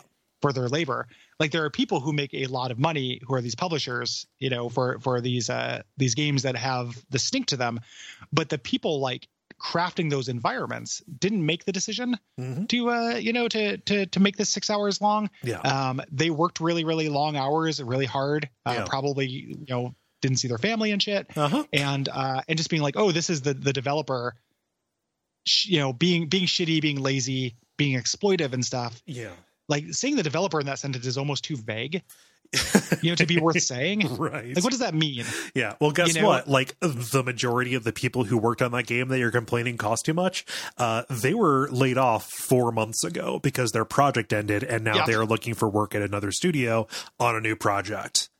Yeah. Like, that they will also have little control over that will not they will not be the person that determines what whether it fits your dollar yeah, to to time ratio and that that's you know us saying that that's not a valid complaint doesn't mean that it's not a valid choice like a metric Yeah.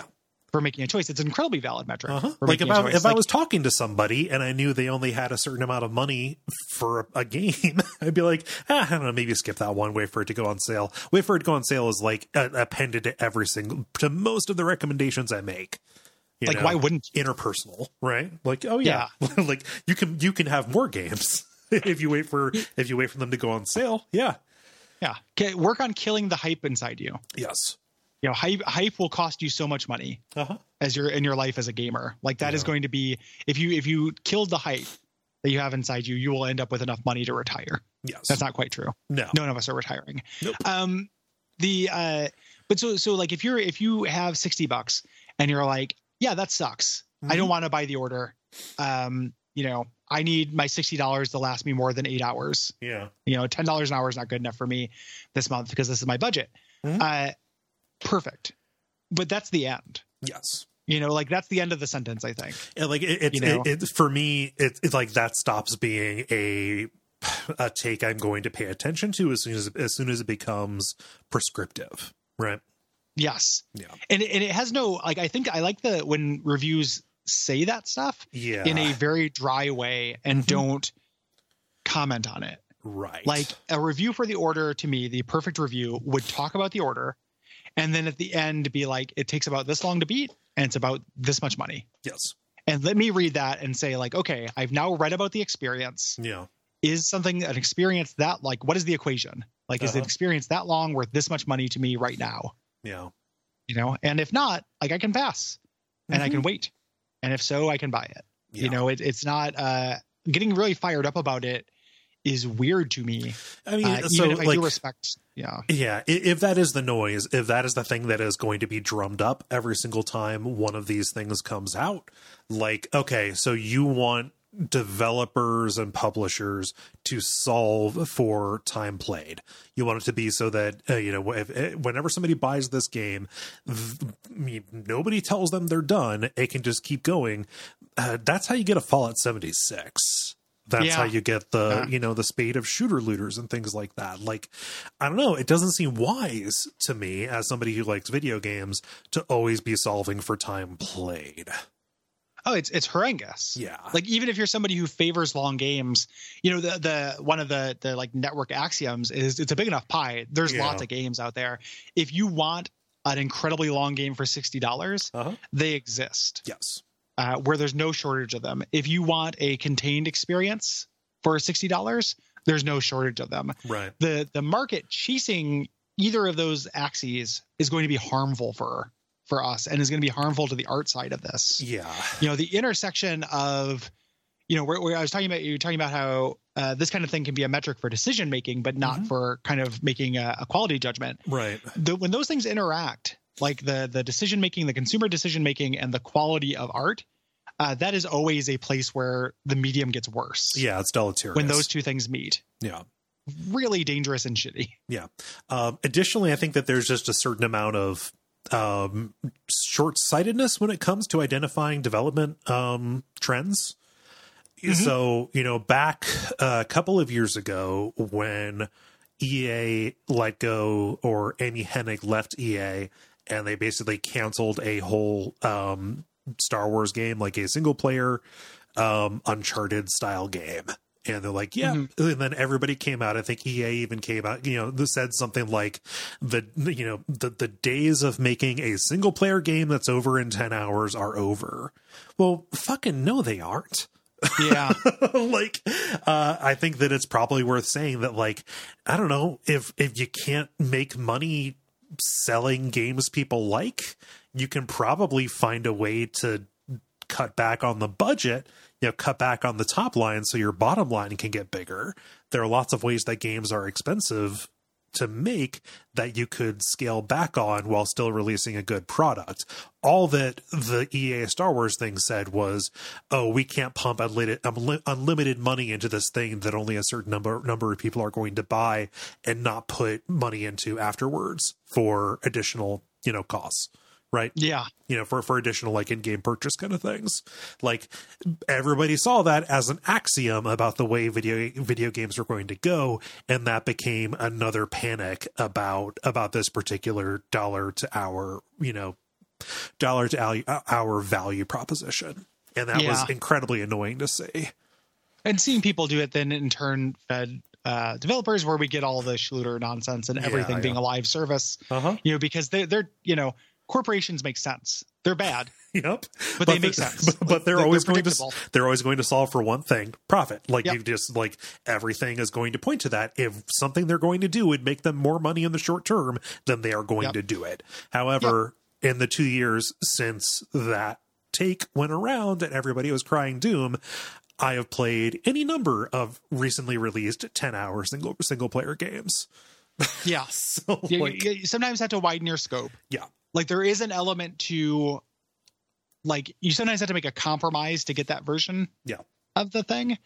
You know, so you end up uh with with things that don't fire on all levels, like maybe the production values are not as high as you want them to Right. be, you know, on something. you know, Uh that's a that to me you know i can't speak for anyone else to me that's not a great a huge price to pay like there's still you know you look at something that is uh, ostensibly kind of a modest product like um the outer worlds which i have still not played through i just kind of started it Uh-huh. but um yeah i'm kind of saving it uh playing through the outer worlds like that is a modest product it still looks great Yep. like that's still way past the the uh terminal velocity of of how cool something could look Yeah. to be totally adequate. And like maybe if a bigger developer had put, you know, more money into it and such like that, it would have been a single player experience that also had, you know, we we, we don't get that many Witcher 3s and Cyberpunks. Right. We get one of each. It's You know- and it's not wise to expect every game to be that because those games uh, they have they've got blood on their hands. Exactly. Yeah. That's the that's the thing. Is like you you know, we don't want games to be more like that. No, no. you know ultimately that is bad unless you only care about your entertainment dollar per ratio and getting all this stuff and that lack of empathy is a really shitty thing about this culture and the subculture and it's one of the Yeah. reasons why gamers are are and are believed to be largely toxic You know, you know even though there are of course tons of exceptions is because of that weird putting you know your your dollar your consumer rights uh, ahead of literally every other metric in the world yeah. you know, be it art, be it human suffering, be be Mm-hmm. it anything, and that's just like so repugnant. So in general, like make your decisions based on your budget. Yeah. Trust yourself to do so. You should not be judged for doing so. No. Somebody being really hyped about something they think is really good that you can't afford Yeah. is not a slap in your face. no. Uh, it is not, you know, if a game uh, takes 10 hours to beat and it's $60 dollars Mhm. and someone bought that for $60 and they really loved it and they love that it was only 10 hours long, that is not an insult to you No. like there's no universe in which that is an insult to you Yeah. um that is something you to get to not make that decision you know and it says nothing about the game like you deciding not to buy it does not mean the game is bad Right. because it's 10 hours long or good Yeah. because it's 10 hours long like you haven't played it you just have decided not to experience that Yeah. and that's fine because there's a million things to experience Yeah. and uh it is everything is okay Yeah, it, it's kind of like a like another side. You know, last week when we talked about, or whenever we talked about delays, right? It's like, oh yeah, like wait as long as you need to, put as much work as you need to before the release, because guess what? I've got an infinite, infinite number of things to play. The way that I look at something when it comes out, and I'm like, yeah, that's uh, you know, I can I can wait on this because there are so many different things to play. Uh, You know, it just they're, they're, they cost me nothing. I'm not sitting here twiddling my thumbs waiting for it to get to 15, 20 bucks. yeah Yeah. Yep. Yeah. um and if you you're feeling that if you're feeling that intense fomo yeah. about the thing like i i don't think it is fair to put that on the art yeah. or even on the people producing the thing. Like it's the Simpsons, like it's the company's fault for making you want it so much. you know? like, no, it's not. Fucking child, Yeah. grow the hell up! I love that. Like it's like one of the best Simpsons, Yeah. uh, and just like one of the most observant little bits about video game. Uh uh, huh. thing. I love that so much. Even though now as an adult, like uh, I would play the hell out of Lee Carvello's putting challenge. oh, The absolutely. game looks so good. Yeah. You selected Power Drive. Power Drive. Uh, That's one of my favorite. Um. Oh gosh. Uh. Digmas. What is it? The guy. The guy. Who d- d- the guy who does the um. Uh. The Simpsons. Simpsons like remix music video things. um, but yeah, that's a you know it is not the company's fault for making you want it so much. Yeah. Um, don't be silly. Yeah. Um, yeah. So thanks. Thanks, you. everybody. Uh, let's move on to your responses to uh, our games, February's games. Yeah. Um, I didn't expect this many people to write in about write in about Atari. Oh yeah, this is this is this is a spicy fucking response. Yes, it is. Zone here. Um, you read you read that last question. I'll read the first Atari one here.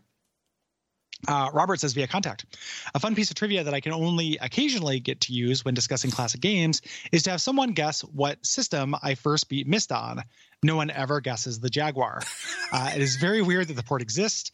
I guess Mist was the Skyrim of its time. Uh, anyway, there's a giant robot game on Jaguar that was fun, and the Mist port seems pretty well done. I can totally see Mist working just fine on Jaguar. Yeah. Um, I first played Mist. I didn't beat Mist on it, but I first played Mist on the Sega Saturn. Yeah. Yeah. It's a weird one. Yep. I still have it actually. It's really hard to read the uh, the journal text on just a Mm. regular television um, resolution. I believe yeah, that. it was a problem. Um, man, I wish Jaguar was easier to emulate. I want to play that AVP game real bad. Mhm. Oh, well. And is it, is it a port of the computer game, no. or is it its own no, thing? it- it's, okay. it's its own thing. It's like a like a, specifically like a Doom like uh done in Okay, APP. well- yeah. well, so so is AVP is also a Doom like Yeah. basically. Um, I I'll have to look that up. I'm not trying to Yeah. doubt you Uh-huh. about that, but if there's an easier way for you to play it, like yeah, the, the the the Alien versus Predator game that you're thinking of, the Jaguar game came out like five years before it.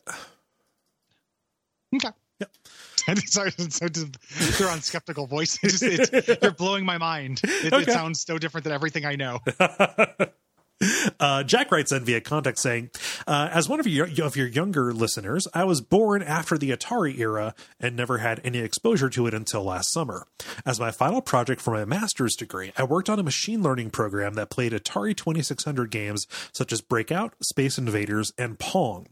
The goal of the project was to understand how computers learn games via reinforcement. While I've never played much of any Atari 2600 game, my research got me to appreciate uh, the simplicity of the games as well as how advanced they could be if you uh, how- how advanced they could be to play if you really dig into them. Even though I don't find them that interesting as games go and have no nostalgia for Atari, I can appreciate them uh, for what they are and what they were able to do in their time. Atari 2600 games are actually quite popular subjects for machine learning research these days due to their relative simplicity, both in controls and graphics. I love that my generation is getting to experience these games, even if it's not quite in the way they originally intended. That's neat. Yeah, I don't, I don't know if I have more feedback than that's neat. your research sounds really cool and way Yeah. above my head. Yeah. Oh, yeah. I don't know what machine learning means. Um, but yeah, I mean, I do. But yeah, I don't. I don't have a tight one on it. Yeah. Um, the uh, yeah, that sounds super cool. Yeah. Um, yeah. Uh, Alicia says via contact. I turned eight just two months. for some reason, I thought I was gonna say I turned eight just two months ago, and I'm like, Whoa. Alicia, don't. Your parents should not let you. yeah. I, I don't, Listen, come on. what police department do Yeah. I need to call? Yeah, I know. We do. I don't want to stop saying pussy. Um, I just, like, I just it's, it's like it's a good word. yeah. Um, uh, Alicia says my contact. I turned eight just two months after the VCS was released, and as a computer slash video game aware nerdy kid, I was of course extremely excited when I heard about the system. My earliest memory of actually seeing it up close was probably during the 1978 holiday season as a display unit at the local uh, mall's toy store. They'd never let us mall kids uh, play, but we'd still stand and watch store employees play it for hours. Those That's monsters. yeah, why? What is it there? Uh, or until they kicked us out of the store.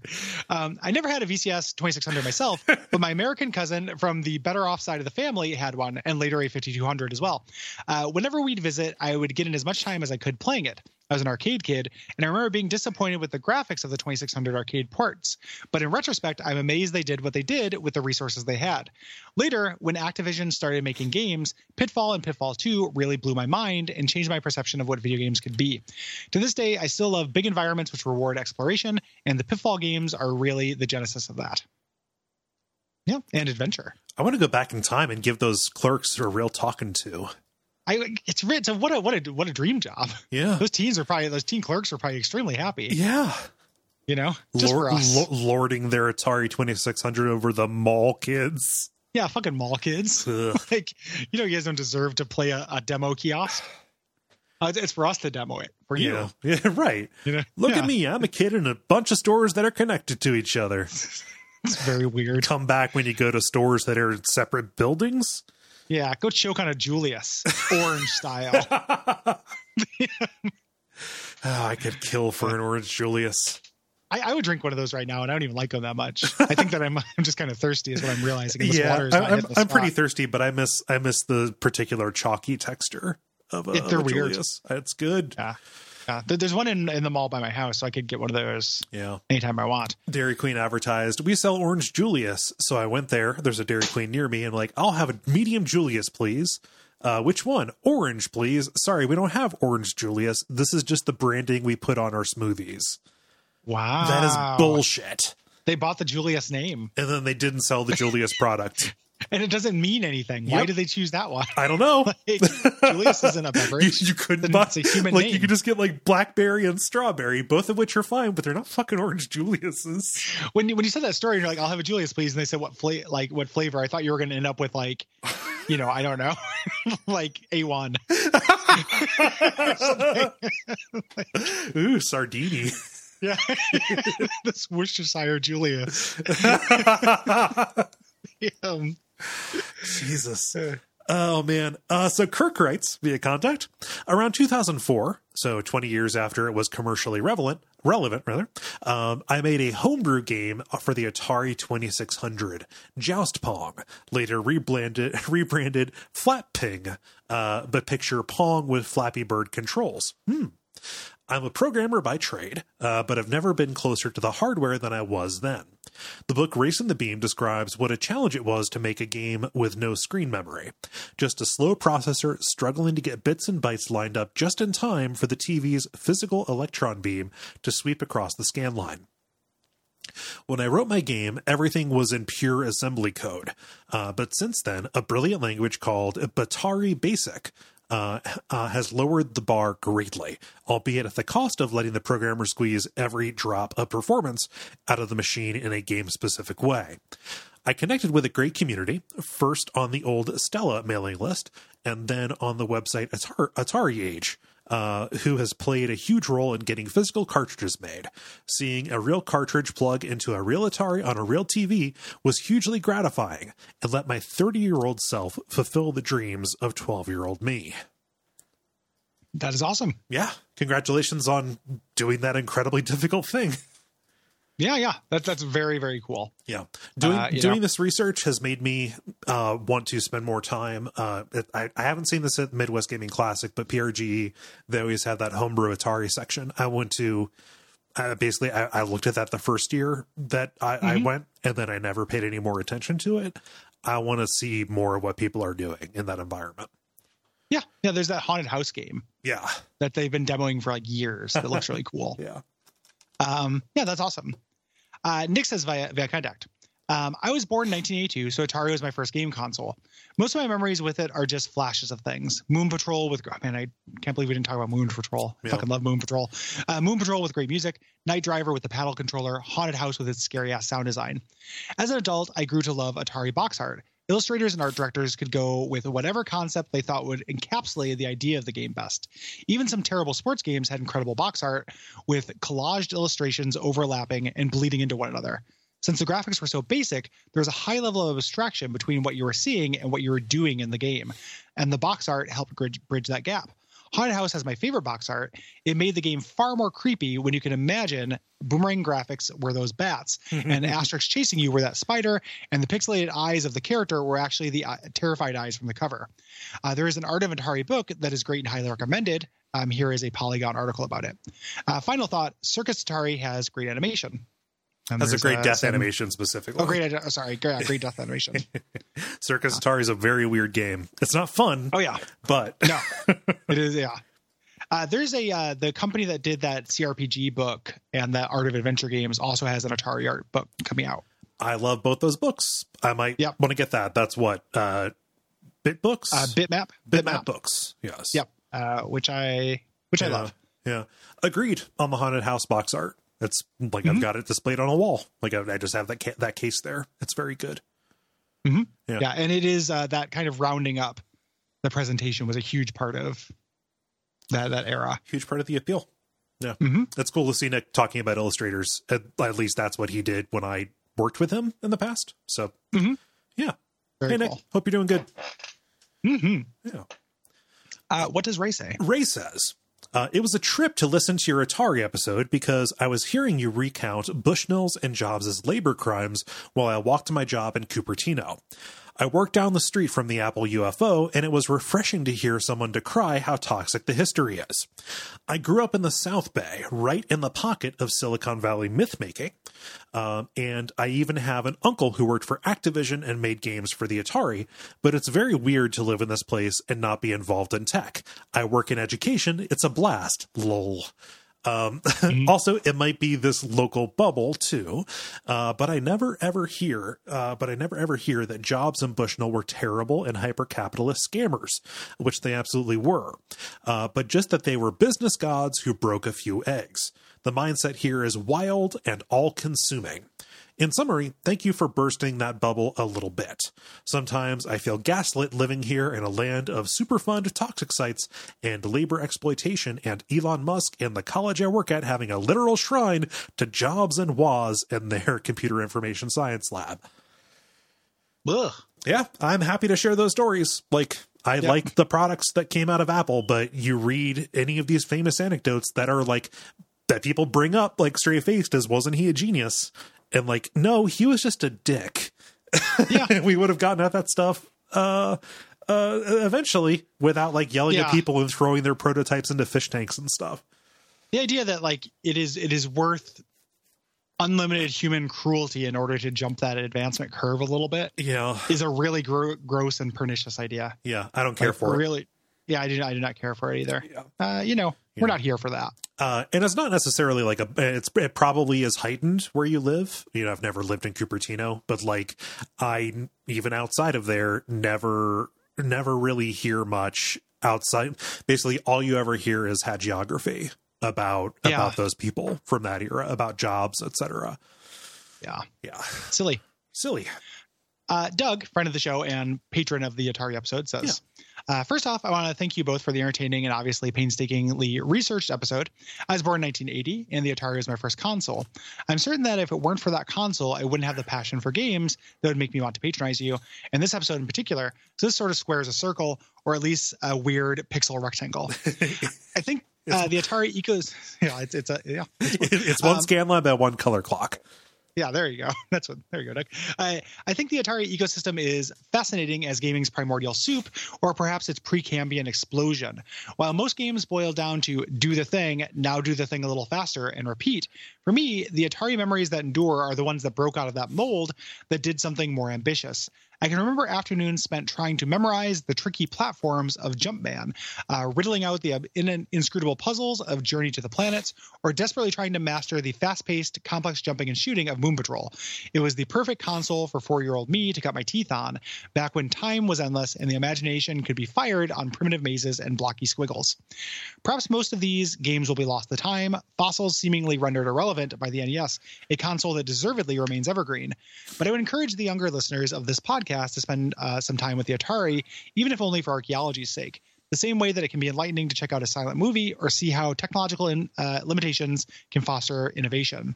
None of these games are the Mona Lisa, but a macaroni painting of the Mona Lisa can still have a charm all its own. well put Agreed. Yeah, you can sit, you can sit down and have a good afternoon playing with one of those like Atari systems in a box or downloading like the entire like an entire collection of Atari ROMs is about two megabytes, I think. Mm-hmm. Yeah, Yeah. Yep. Yep. that's worth your time. Uh, agreed. The uh, you know, and I had a really good time, you know, going back to it, Mhm. spending some time with it. Uh, it was very fun. yes. So yeah, Yeah. I appreciate appreciate you. Doug. Yeah. Thanks, Doug. Um, moving on to Death of the Outsider responses. Stewart writes via contact. I really love this game, but I was a little di- a little disappointed to see questions answered about the outsider himself. I like this kind of mysterious trickster character and wanted him to remain inscrutable. I know his absence doesn't remove the void's influence from the world of Dishonored, but should he have been left as a mystery? I think the idea was like, you know, they, they talked about this, uh, this, you know, the current Dishonored games being kind of the outsider's arc. Yeah. You know, and I think the idea is they just wanted to be able to draw a line under that and move on. Yeah, Uh, so I get it. Like generally, I don't want things ex- explained, but a lot of times that's for perpetual things because you have to go back to it. yeah, So like the example I always use is they did that Wolverine Origins comic. So we know Wolverine was a sickly little boy who was brothers with Sabretooth in Canada. Uh, that's dumb. yeah, and you know and the only reason it's really dumb if it was the last thing that ever happened to wolverine you would be less dumb the fact that i still had to wake up and every fucking day and read about wolverine despite- and know that it's it's what makes it makes it more frustrating yeah, the fact that the outsider won't appear we're not going to have to deal with the explained outsider in future games Uh huh. theoretically so i think that that ends up making it a little bit better makes it a little bit better. I also like the way that they handled it, like him being a sacrifice was a good Mm-hmm. arc for them to choose. I think I like that a little little bit better than him just being the manifestation of a space whale. You know, which is Well, what the- we thought in the first. But Yeah, yeah, Yeah. and and he's still kind of he's tied to it, but whatever that means. yeah, There's a nice little parallel with that where because you know the Abbey of the Everyman blames uh, all of their problems on the outsider when really it is it is human evil. Yeah. you know it, it is the occult and Mhm. stuff like that. And then Dowd and other people who have been influenced by the outsider. Mhm. You know they're saying like, hey, you made us do this stuff, and like no, it Yeah. actually was our own base yeah. So influences and to, stuff. So to- that, to have that- it come full circle to be that the influence the influence of the outsider is the result of human, you know, of of, of human action and cruelty yes, yeah, works. that ends up making sense to me. Yep. Um, Alex says via contact. One thing I really appreciated about Death of the Outsider was the fully regenerating void energy. It papered over the more limited power set by letting me use them as often as I wanted. I do wish the face stealing abil- disguise ability had a bit more usefulness, but I really loved using it to participate in the auction to win the poppy serum instead of stealing it. That Yeah, was a good That touch. is uh, good touch, fun, and I like the regenerating void energy too. Even though it does lead to position, you know, times where it's like Just a kinda time waiting. tax. Yeah. Yeah, just standing and waiting for your stuff to recharge kind of blows. Yeah. Yep. But generally agreed. Yeah. Uh, Duke writes in via contact saying, I wonder how many of this game's limitations are due to time and budget constraints. I really, really like Death of the Outsider, uh, but it has a lot of elements that are great in theory but have tricky practical application semblance, plagued spirit, etc. Um, and more so than that, has some really cool details that many players will probably never see because they are hidden in areas the player has no reason to return to. For example, if you keep Jacoby alive in Mission 2, but turn him into the journalist, you can find that Jacoby has hanged himself in his apartment in Mission 3, but you have no reason to return there. Similarly, if you didn't kill anyone in the Spectre Club in Mission 2, uh, you can go back in Mission 3, but again, there's no reason to. Uh, if you went on a murder spree in there in 2, the club will be sealed up by a Grand Guard soldier, with a civilian asking an eyeless goon why the club is being investigated if it is a quote legitimate business, uh, with the eyeless complaining about being the victim of slander. Still, many of these complaints come from a place of wanting more and or finding missed potential in a game overflowing with great stuff, so there are worse fates for a game. Uh, and then Duke adds a parenthetical here, correcting us. Also, I try not to be the kind of person who goes around correcting pointless details on podcasts, but I wanted to bring this up because it was absolute. It is absolutely delightful. Regarding the self-portrait of Duke Abel, uh, the situation isn't that it was made by the body double, but is still valued because people think it was made by the real Duke. It was made by the real Duke. The body double is a truly good painter, and one of the reasons the double can't stand the Duke is because the Duke takes credit for his paintings while himself being a terrible painter. I, I had forgotten that detail. Yeah. Um, thank you for correcting us. It's uh, like I, it, when there are two options, I will pick the wrong one first every time. The, uh, It's just been a little bit since I played Yeah, yeah, uh, Dishonored 2. Hmm. Um, yeah, I you know as far as that that kind of you know this could just be me rounding up on behalf of a developer I like. yeah, I like that there are those little hidden details that you have no reason to go back to. yes, And when I when I try to think of a reason to go back, I you know I, I feel like that might be a little bit artificial. Like I kind of Yeah. like those as hidden things. You know, uh, the idea like almost like little Easter eggs. yeah, yeah. that you can find. Um, you know that that feels like it, it- you know one of my favorite uh, like TV tropes rabbit holes is that like the the de- developer foresight. Oh, developer thinks of everything. Yeah. It, it got renamed to developer Oh, foresight. Jesus. Okay. TV tropes drama. Cool. Um, All right. Yeah. I don't, you know, I, I'm sure that they're like some of the least tolerable people on earth argued for a long time about making that change. Sure. Yeah. um, you know, for some reason. But it is, uh, I love that kind of stuff in games. Like I Yeah. love, you know, the developer, you know, anticipated you doing something that you wouldn't necessarily do, yeah. and accounted for it logically, that makes me really happy. Yeah. So that's Mhm. that's kind of how I think of those two examples. Yeah. And talking about like the powers that were not necessarily um utilized to their fullest, like the developer has come out and said, like, yeah, we we had much bigger plans for semblance, but we had to scale it back because of time and money limitations. Like that is just part of the part of the story of the development of Death of the Outsider. Yeah. Yeah. Agreed. Yeah. Yep. Uh, moving on to XCOM Enemy Unknown Within. responses. Mhm. Ben says via contact, XCOM and its sequel are some of my all-time favorite games. The drip feed of new enemy units throughout the game is masterful, and adjusting your tactics on the fly to these new threats is exhilarating. I think these games are at their best when everything goes wrong. The amount of times a missed shot would take down a wall to uncover a second enemy squad, leaving me outnumbered, was a brilliantly traumatic feeling. It's so Yeah. hilarious when that happens. Yeah, it's great. It- I- I it's have one, of the mo- been- one of the most disastrous things that can happen to you in a run. Yep. It's, it's really, really horrible. Yeah. The um, I love that. Uh, uh, you know, so I I've been the XCOM basically took over the Slack for a while yes. uh, when we were covering that, and it has really, really lit a fire for me to play XCOM 2. And the Yeah. only reason why I haven't done it is because I don't want to like give myself a project that I do instead of work Right. because I know that I will chug it, Uh huh. and I do do not need a chuggable. Yeah. No, you need to step step around that hole for a while. Yeah. Yeah. Yep. Yep.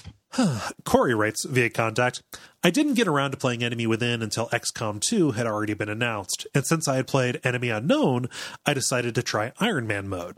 I encountered the newly added Newfoundland Chrysalid mission relatively early. I didn't even have laser weapons and hadn't really built up a bench of reserve soldiers. Thanks to my experience with the original, I handled the initial chrysalids reasonably well until arriving at the boat. By that point, I had taken some hits and used most of my consumables. I slowly, carefully maneuvered my entire squad up into the boat and discovered the wind condition and structure for the rest of the mission. Getting all the way back to the extraction point while dodging waves of chrysalids was a mad dash, and only one injured soldier survived. I had only a few green recruits to use going forward, no money to recruit anyone else until the month rolled over. Knowing the premise of XCOM 2, I decided this was it. This is how we lost. I only wish they offered to import a failed save game so you can get some incident so some incidental dialogue could mention how things went south for you. Like it. Love it. Yeah. The uh, yeah XCOM 2. Uh, the premise is you lost. Yes. So Yeah. And uh, uh, for it, people who don't know. it might as well be uh it might as well be site recon that did it. Like I don't know, Yeah. I would lose a lot of hope knowing it was in the ocean and any sufficiently large thing could be a hive of those things. Yeah, Yeah. yeah. The the mimic Whew. aspect of it, you know, gets rough. Yeah. Uh, Tom says via contact. So XCOM is my favorite multiplayer game that I've never played a multiplayer game of. My friends and I all play, and like everyone else, we make our friends and coworkers in the game. We share notes about our games. However, the truly wonderful thing is that one uh, day something ha- something happened to my friend as my friend Tim was explaining what happened to my character on the last mission using only Simpsons clips. I was worried that I had died in his game, but luckily for me, it was a warning alligator. This one's corked. Uh, the next one would not be corked. I added that this one's corked because I did not know that Tom was going to cover it. Yep. Uh, one of my favorite late period Simpsons jokes, by which I mean solidly in the first third of the show. Yeah, I just watched it. It's season eight. Yeah. It's, um, regular daddy. Um, Since then, we don't describe events. We just use clips from TV shows or the like to explain the events of the missions, and it's genuinely wonderful and fun to experience and to be able to make jokes with your friends. Mhm. From the outside, it's so esoteric. Nothing about it makes sense because it would necessitate a knowledge of each person involved and group dynamics and XCOM as well. yeah. But that kind of showed me that our friend group, what our friend group was and was able to become. XCOM meme wars are a perennial reminder of the closeness of my friend group. That's very sweet. That's cute. Yeah. No. Yeah, I like it. Personal chats are not for anybody else. Mhm. It does not matter that it's inscrutable. Uh, I regret to inform you, Cole, that the Cole Ross died uh, in my darkest dungeon. Oh, how did Mission I go? Uh, you got killed fighting a boss, Okay, cool. uh, fighting, fighting a, a, a swine god thing, and I went and I had a mall mod installed where I can go to like a witch's house and resurrect somebody. okay. And then I, I went and did it, and it was fine. And I was like, the whole time, the whole video, which will come out. I'm so far ahead on that series because Yeah, I'm yeah. depressed, so I'm playing video games a lot. Um, the uh, so I, I, uh, you know, I'm like, I gotta get my boy back. I gotta get my boy back. Did I And then that I get Mm-hmm. cemetery? Did I come back wrong? So the I thought it was gonna be since I had to go- jump through a hoop Uh huh. for the resurrection, I thought it was gonna be a special one, but they wanted you to come back with no upgrades. So you Okay. know, it cost like sixty thousand gold or whatever to get you into shape, and they wanted uh, thirty five thousand gold on top of that and two hundred heirlooms. Oh, let me So go, it's- man. I'm not worth yeah, that. I, ins- I no no I installed a coal too. I, I found another another highwayman and just named him Cole too. Yay! So the class is still associated with Cole, but Okay. it's Cole too now. So- Uh, but realizing it was very funny, like the uh, the live commentary of me realizing, like I'm not going to bring him back. I can't afford that. It's like like three weeks of grinding. I'm yeah, not gonna no, do you, that. you have my blessing. I would have been Yeah. angry if you did anything else, man. no, no. I mean, if I did, you'd never go out again. I wouldn't upgrade you. You'd just be Right. like the town mascot. I'd just turn you into a Zadok Allen. Just hang out by the bar and like tell everybody about the horror that's under the mansion. Yep. Oh man, good shit.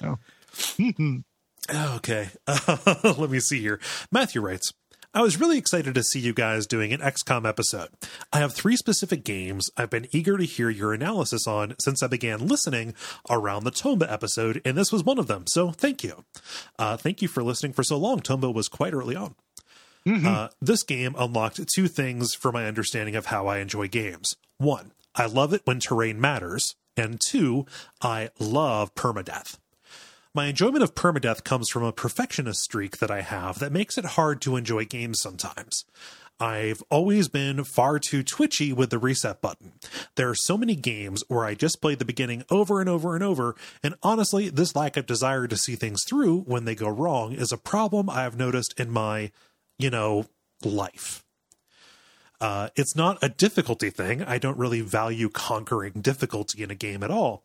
I feel no shame saying that the one time I beat this was on rookie mode, uh, and it isn't like uh, and it isn't like later Fire Emblem where turning off permadeath fundamentally changes the strategy of the game. It's just that even on an easy difficulty, permadeath gives me a safe space to pra- to practice a certain measure of mindfulness, self control, endurance, and reactive problem solving. Needless to say, I really love this game. Thank you for covering it.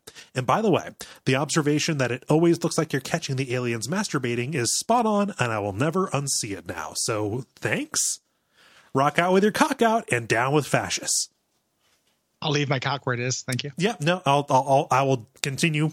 I'll continue on the stated course with my cock, but uh, I will also continue on my stated course with fascists. Mm-hmm. Yeah. I'm gonna stay in with my my play in. Just like, keep keeping it stay not going outside, Mm-hmm. not taking out my dick. Yep. So i i- in a weird way, my apartment is my pants, and I am the dick, and I do not leave it. Right. So the uh, if I can stay within the comfortable walls of these pants, I uh, I will. Yes. No, uh, yeah, g- good on you for uh, you know taking a, a degenerate gamer habit and challenging it. Yeah. you know, Yeah. not not everybody has to do that, but it's good to be like aware and be like, hey, you know, this is actually impacting my enjoyment. I'd rather enjoy this in a different way. Here's how I can. Yeah. I can exercise self control over this with the aid of a game and the options. Yeah. That's very cool. Yeah. Uh, our final response is from Guillem. Uh, says via contact, thank you for doing this for WAF. It got me to finally play through it on normal, and it's been a significantly more joyous experience than the pure misery of basically all my previous attempts. Against my better judgment and against everything I've ever learned about gamers, I had somehow bought into the idea that classic was the true way to play, Uh-oh. and that normal was an easy mode that cheated in the player's favor, and that was an abomination, and that my dick would fall off, and this would also be an abomination wrong on every single count, catastrophically wrong. But mostly, I want to speak to my appreciation for Central Officer Brad- Bradford and his absolute commitment to being the blandest character in video games. uh, I love him. He's adorable in how straight laced and unflavored he is. And as far as the cutscenes are concerned, he's basically the protagonist. this is weirdly inspiring. I mean, it's not like he's an uncommon archetype or anything, but it's one that would usually get two or three lines, probably in voiceover, in the middle of a Call of Duty mission. Here, he gets the majority of the spoken lines and the most screen time. Uh, you have to go all the way back to the first Command and Conquer to see this kind of ultra plane officer type in such a prominent role. It does help that he looks quite a bit like the original Doom guy. It implies a timeline where instead of learning to rip and tear, he learned to look at radar screens and nod gently. Uh, and Maxcom taught me that all skill advancement is a binary choice, so that's definitely what happened. Uh, supposedly, XCOM 2 reimagines him as a tired, worn out veteran.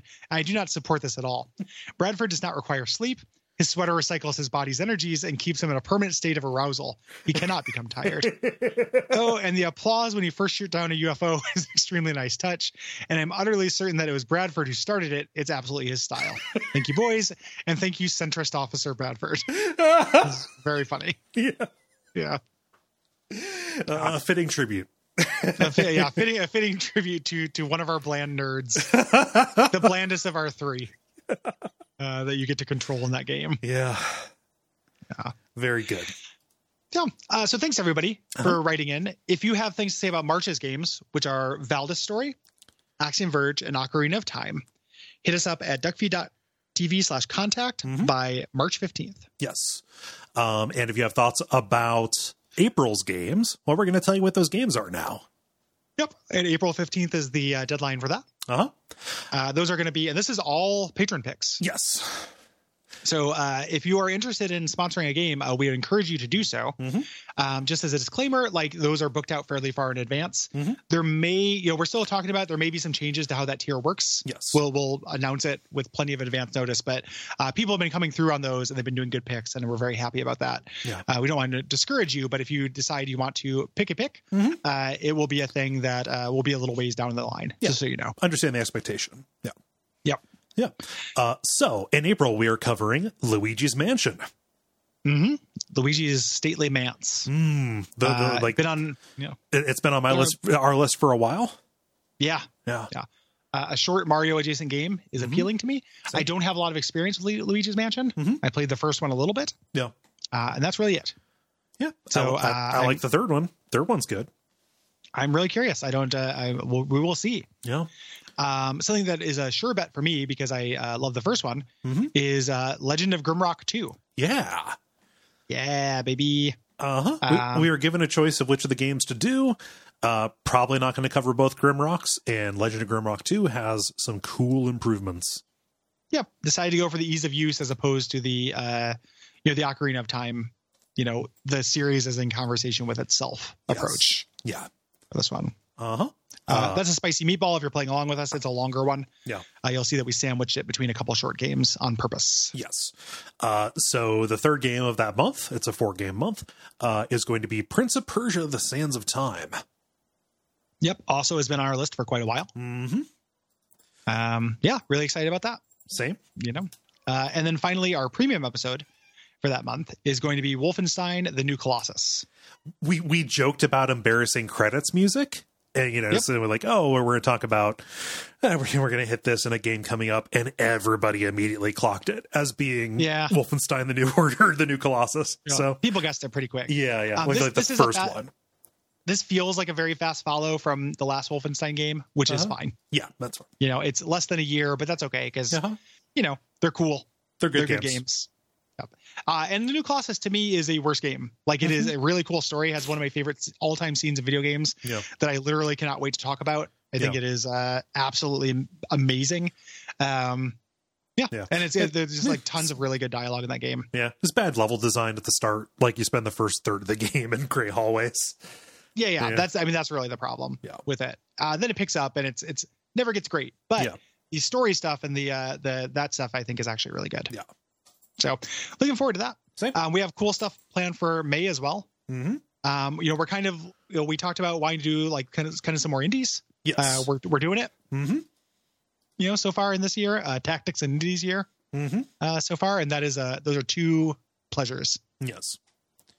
so tactics and indies and then like a weird preponderance of metroidvanias in one tiny little blip so Um, cool. so if you want to ask us questions if you want to patronize an episode um, if you want to join us on the slack or do anything like that head on over to patreon.com slash duckfeedtv Mhm. um, five dollars a month gets you in that ecosystem gets you uh, access to the slack a bunch of bonus episodes premium episodes uh, the ability to vote on Mhm. this stuff on fireside chat on filmable a billion things Yeah. uh, ten dollars gives you a lot more stuff you can go to five buck ducks and ten buck ducks respectively dot com uh, in order to get a full viewing of what you get Yeah. Um, additionally, you can leave ratings or reviews on Apple Podcasts. Uh, tell your friends about us, uh, either you know on social media, etc. Uh, it's real easy to share uh, these episodes uh, from the uh, from the w- w- website where they are published.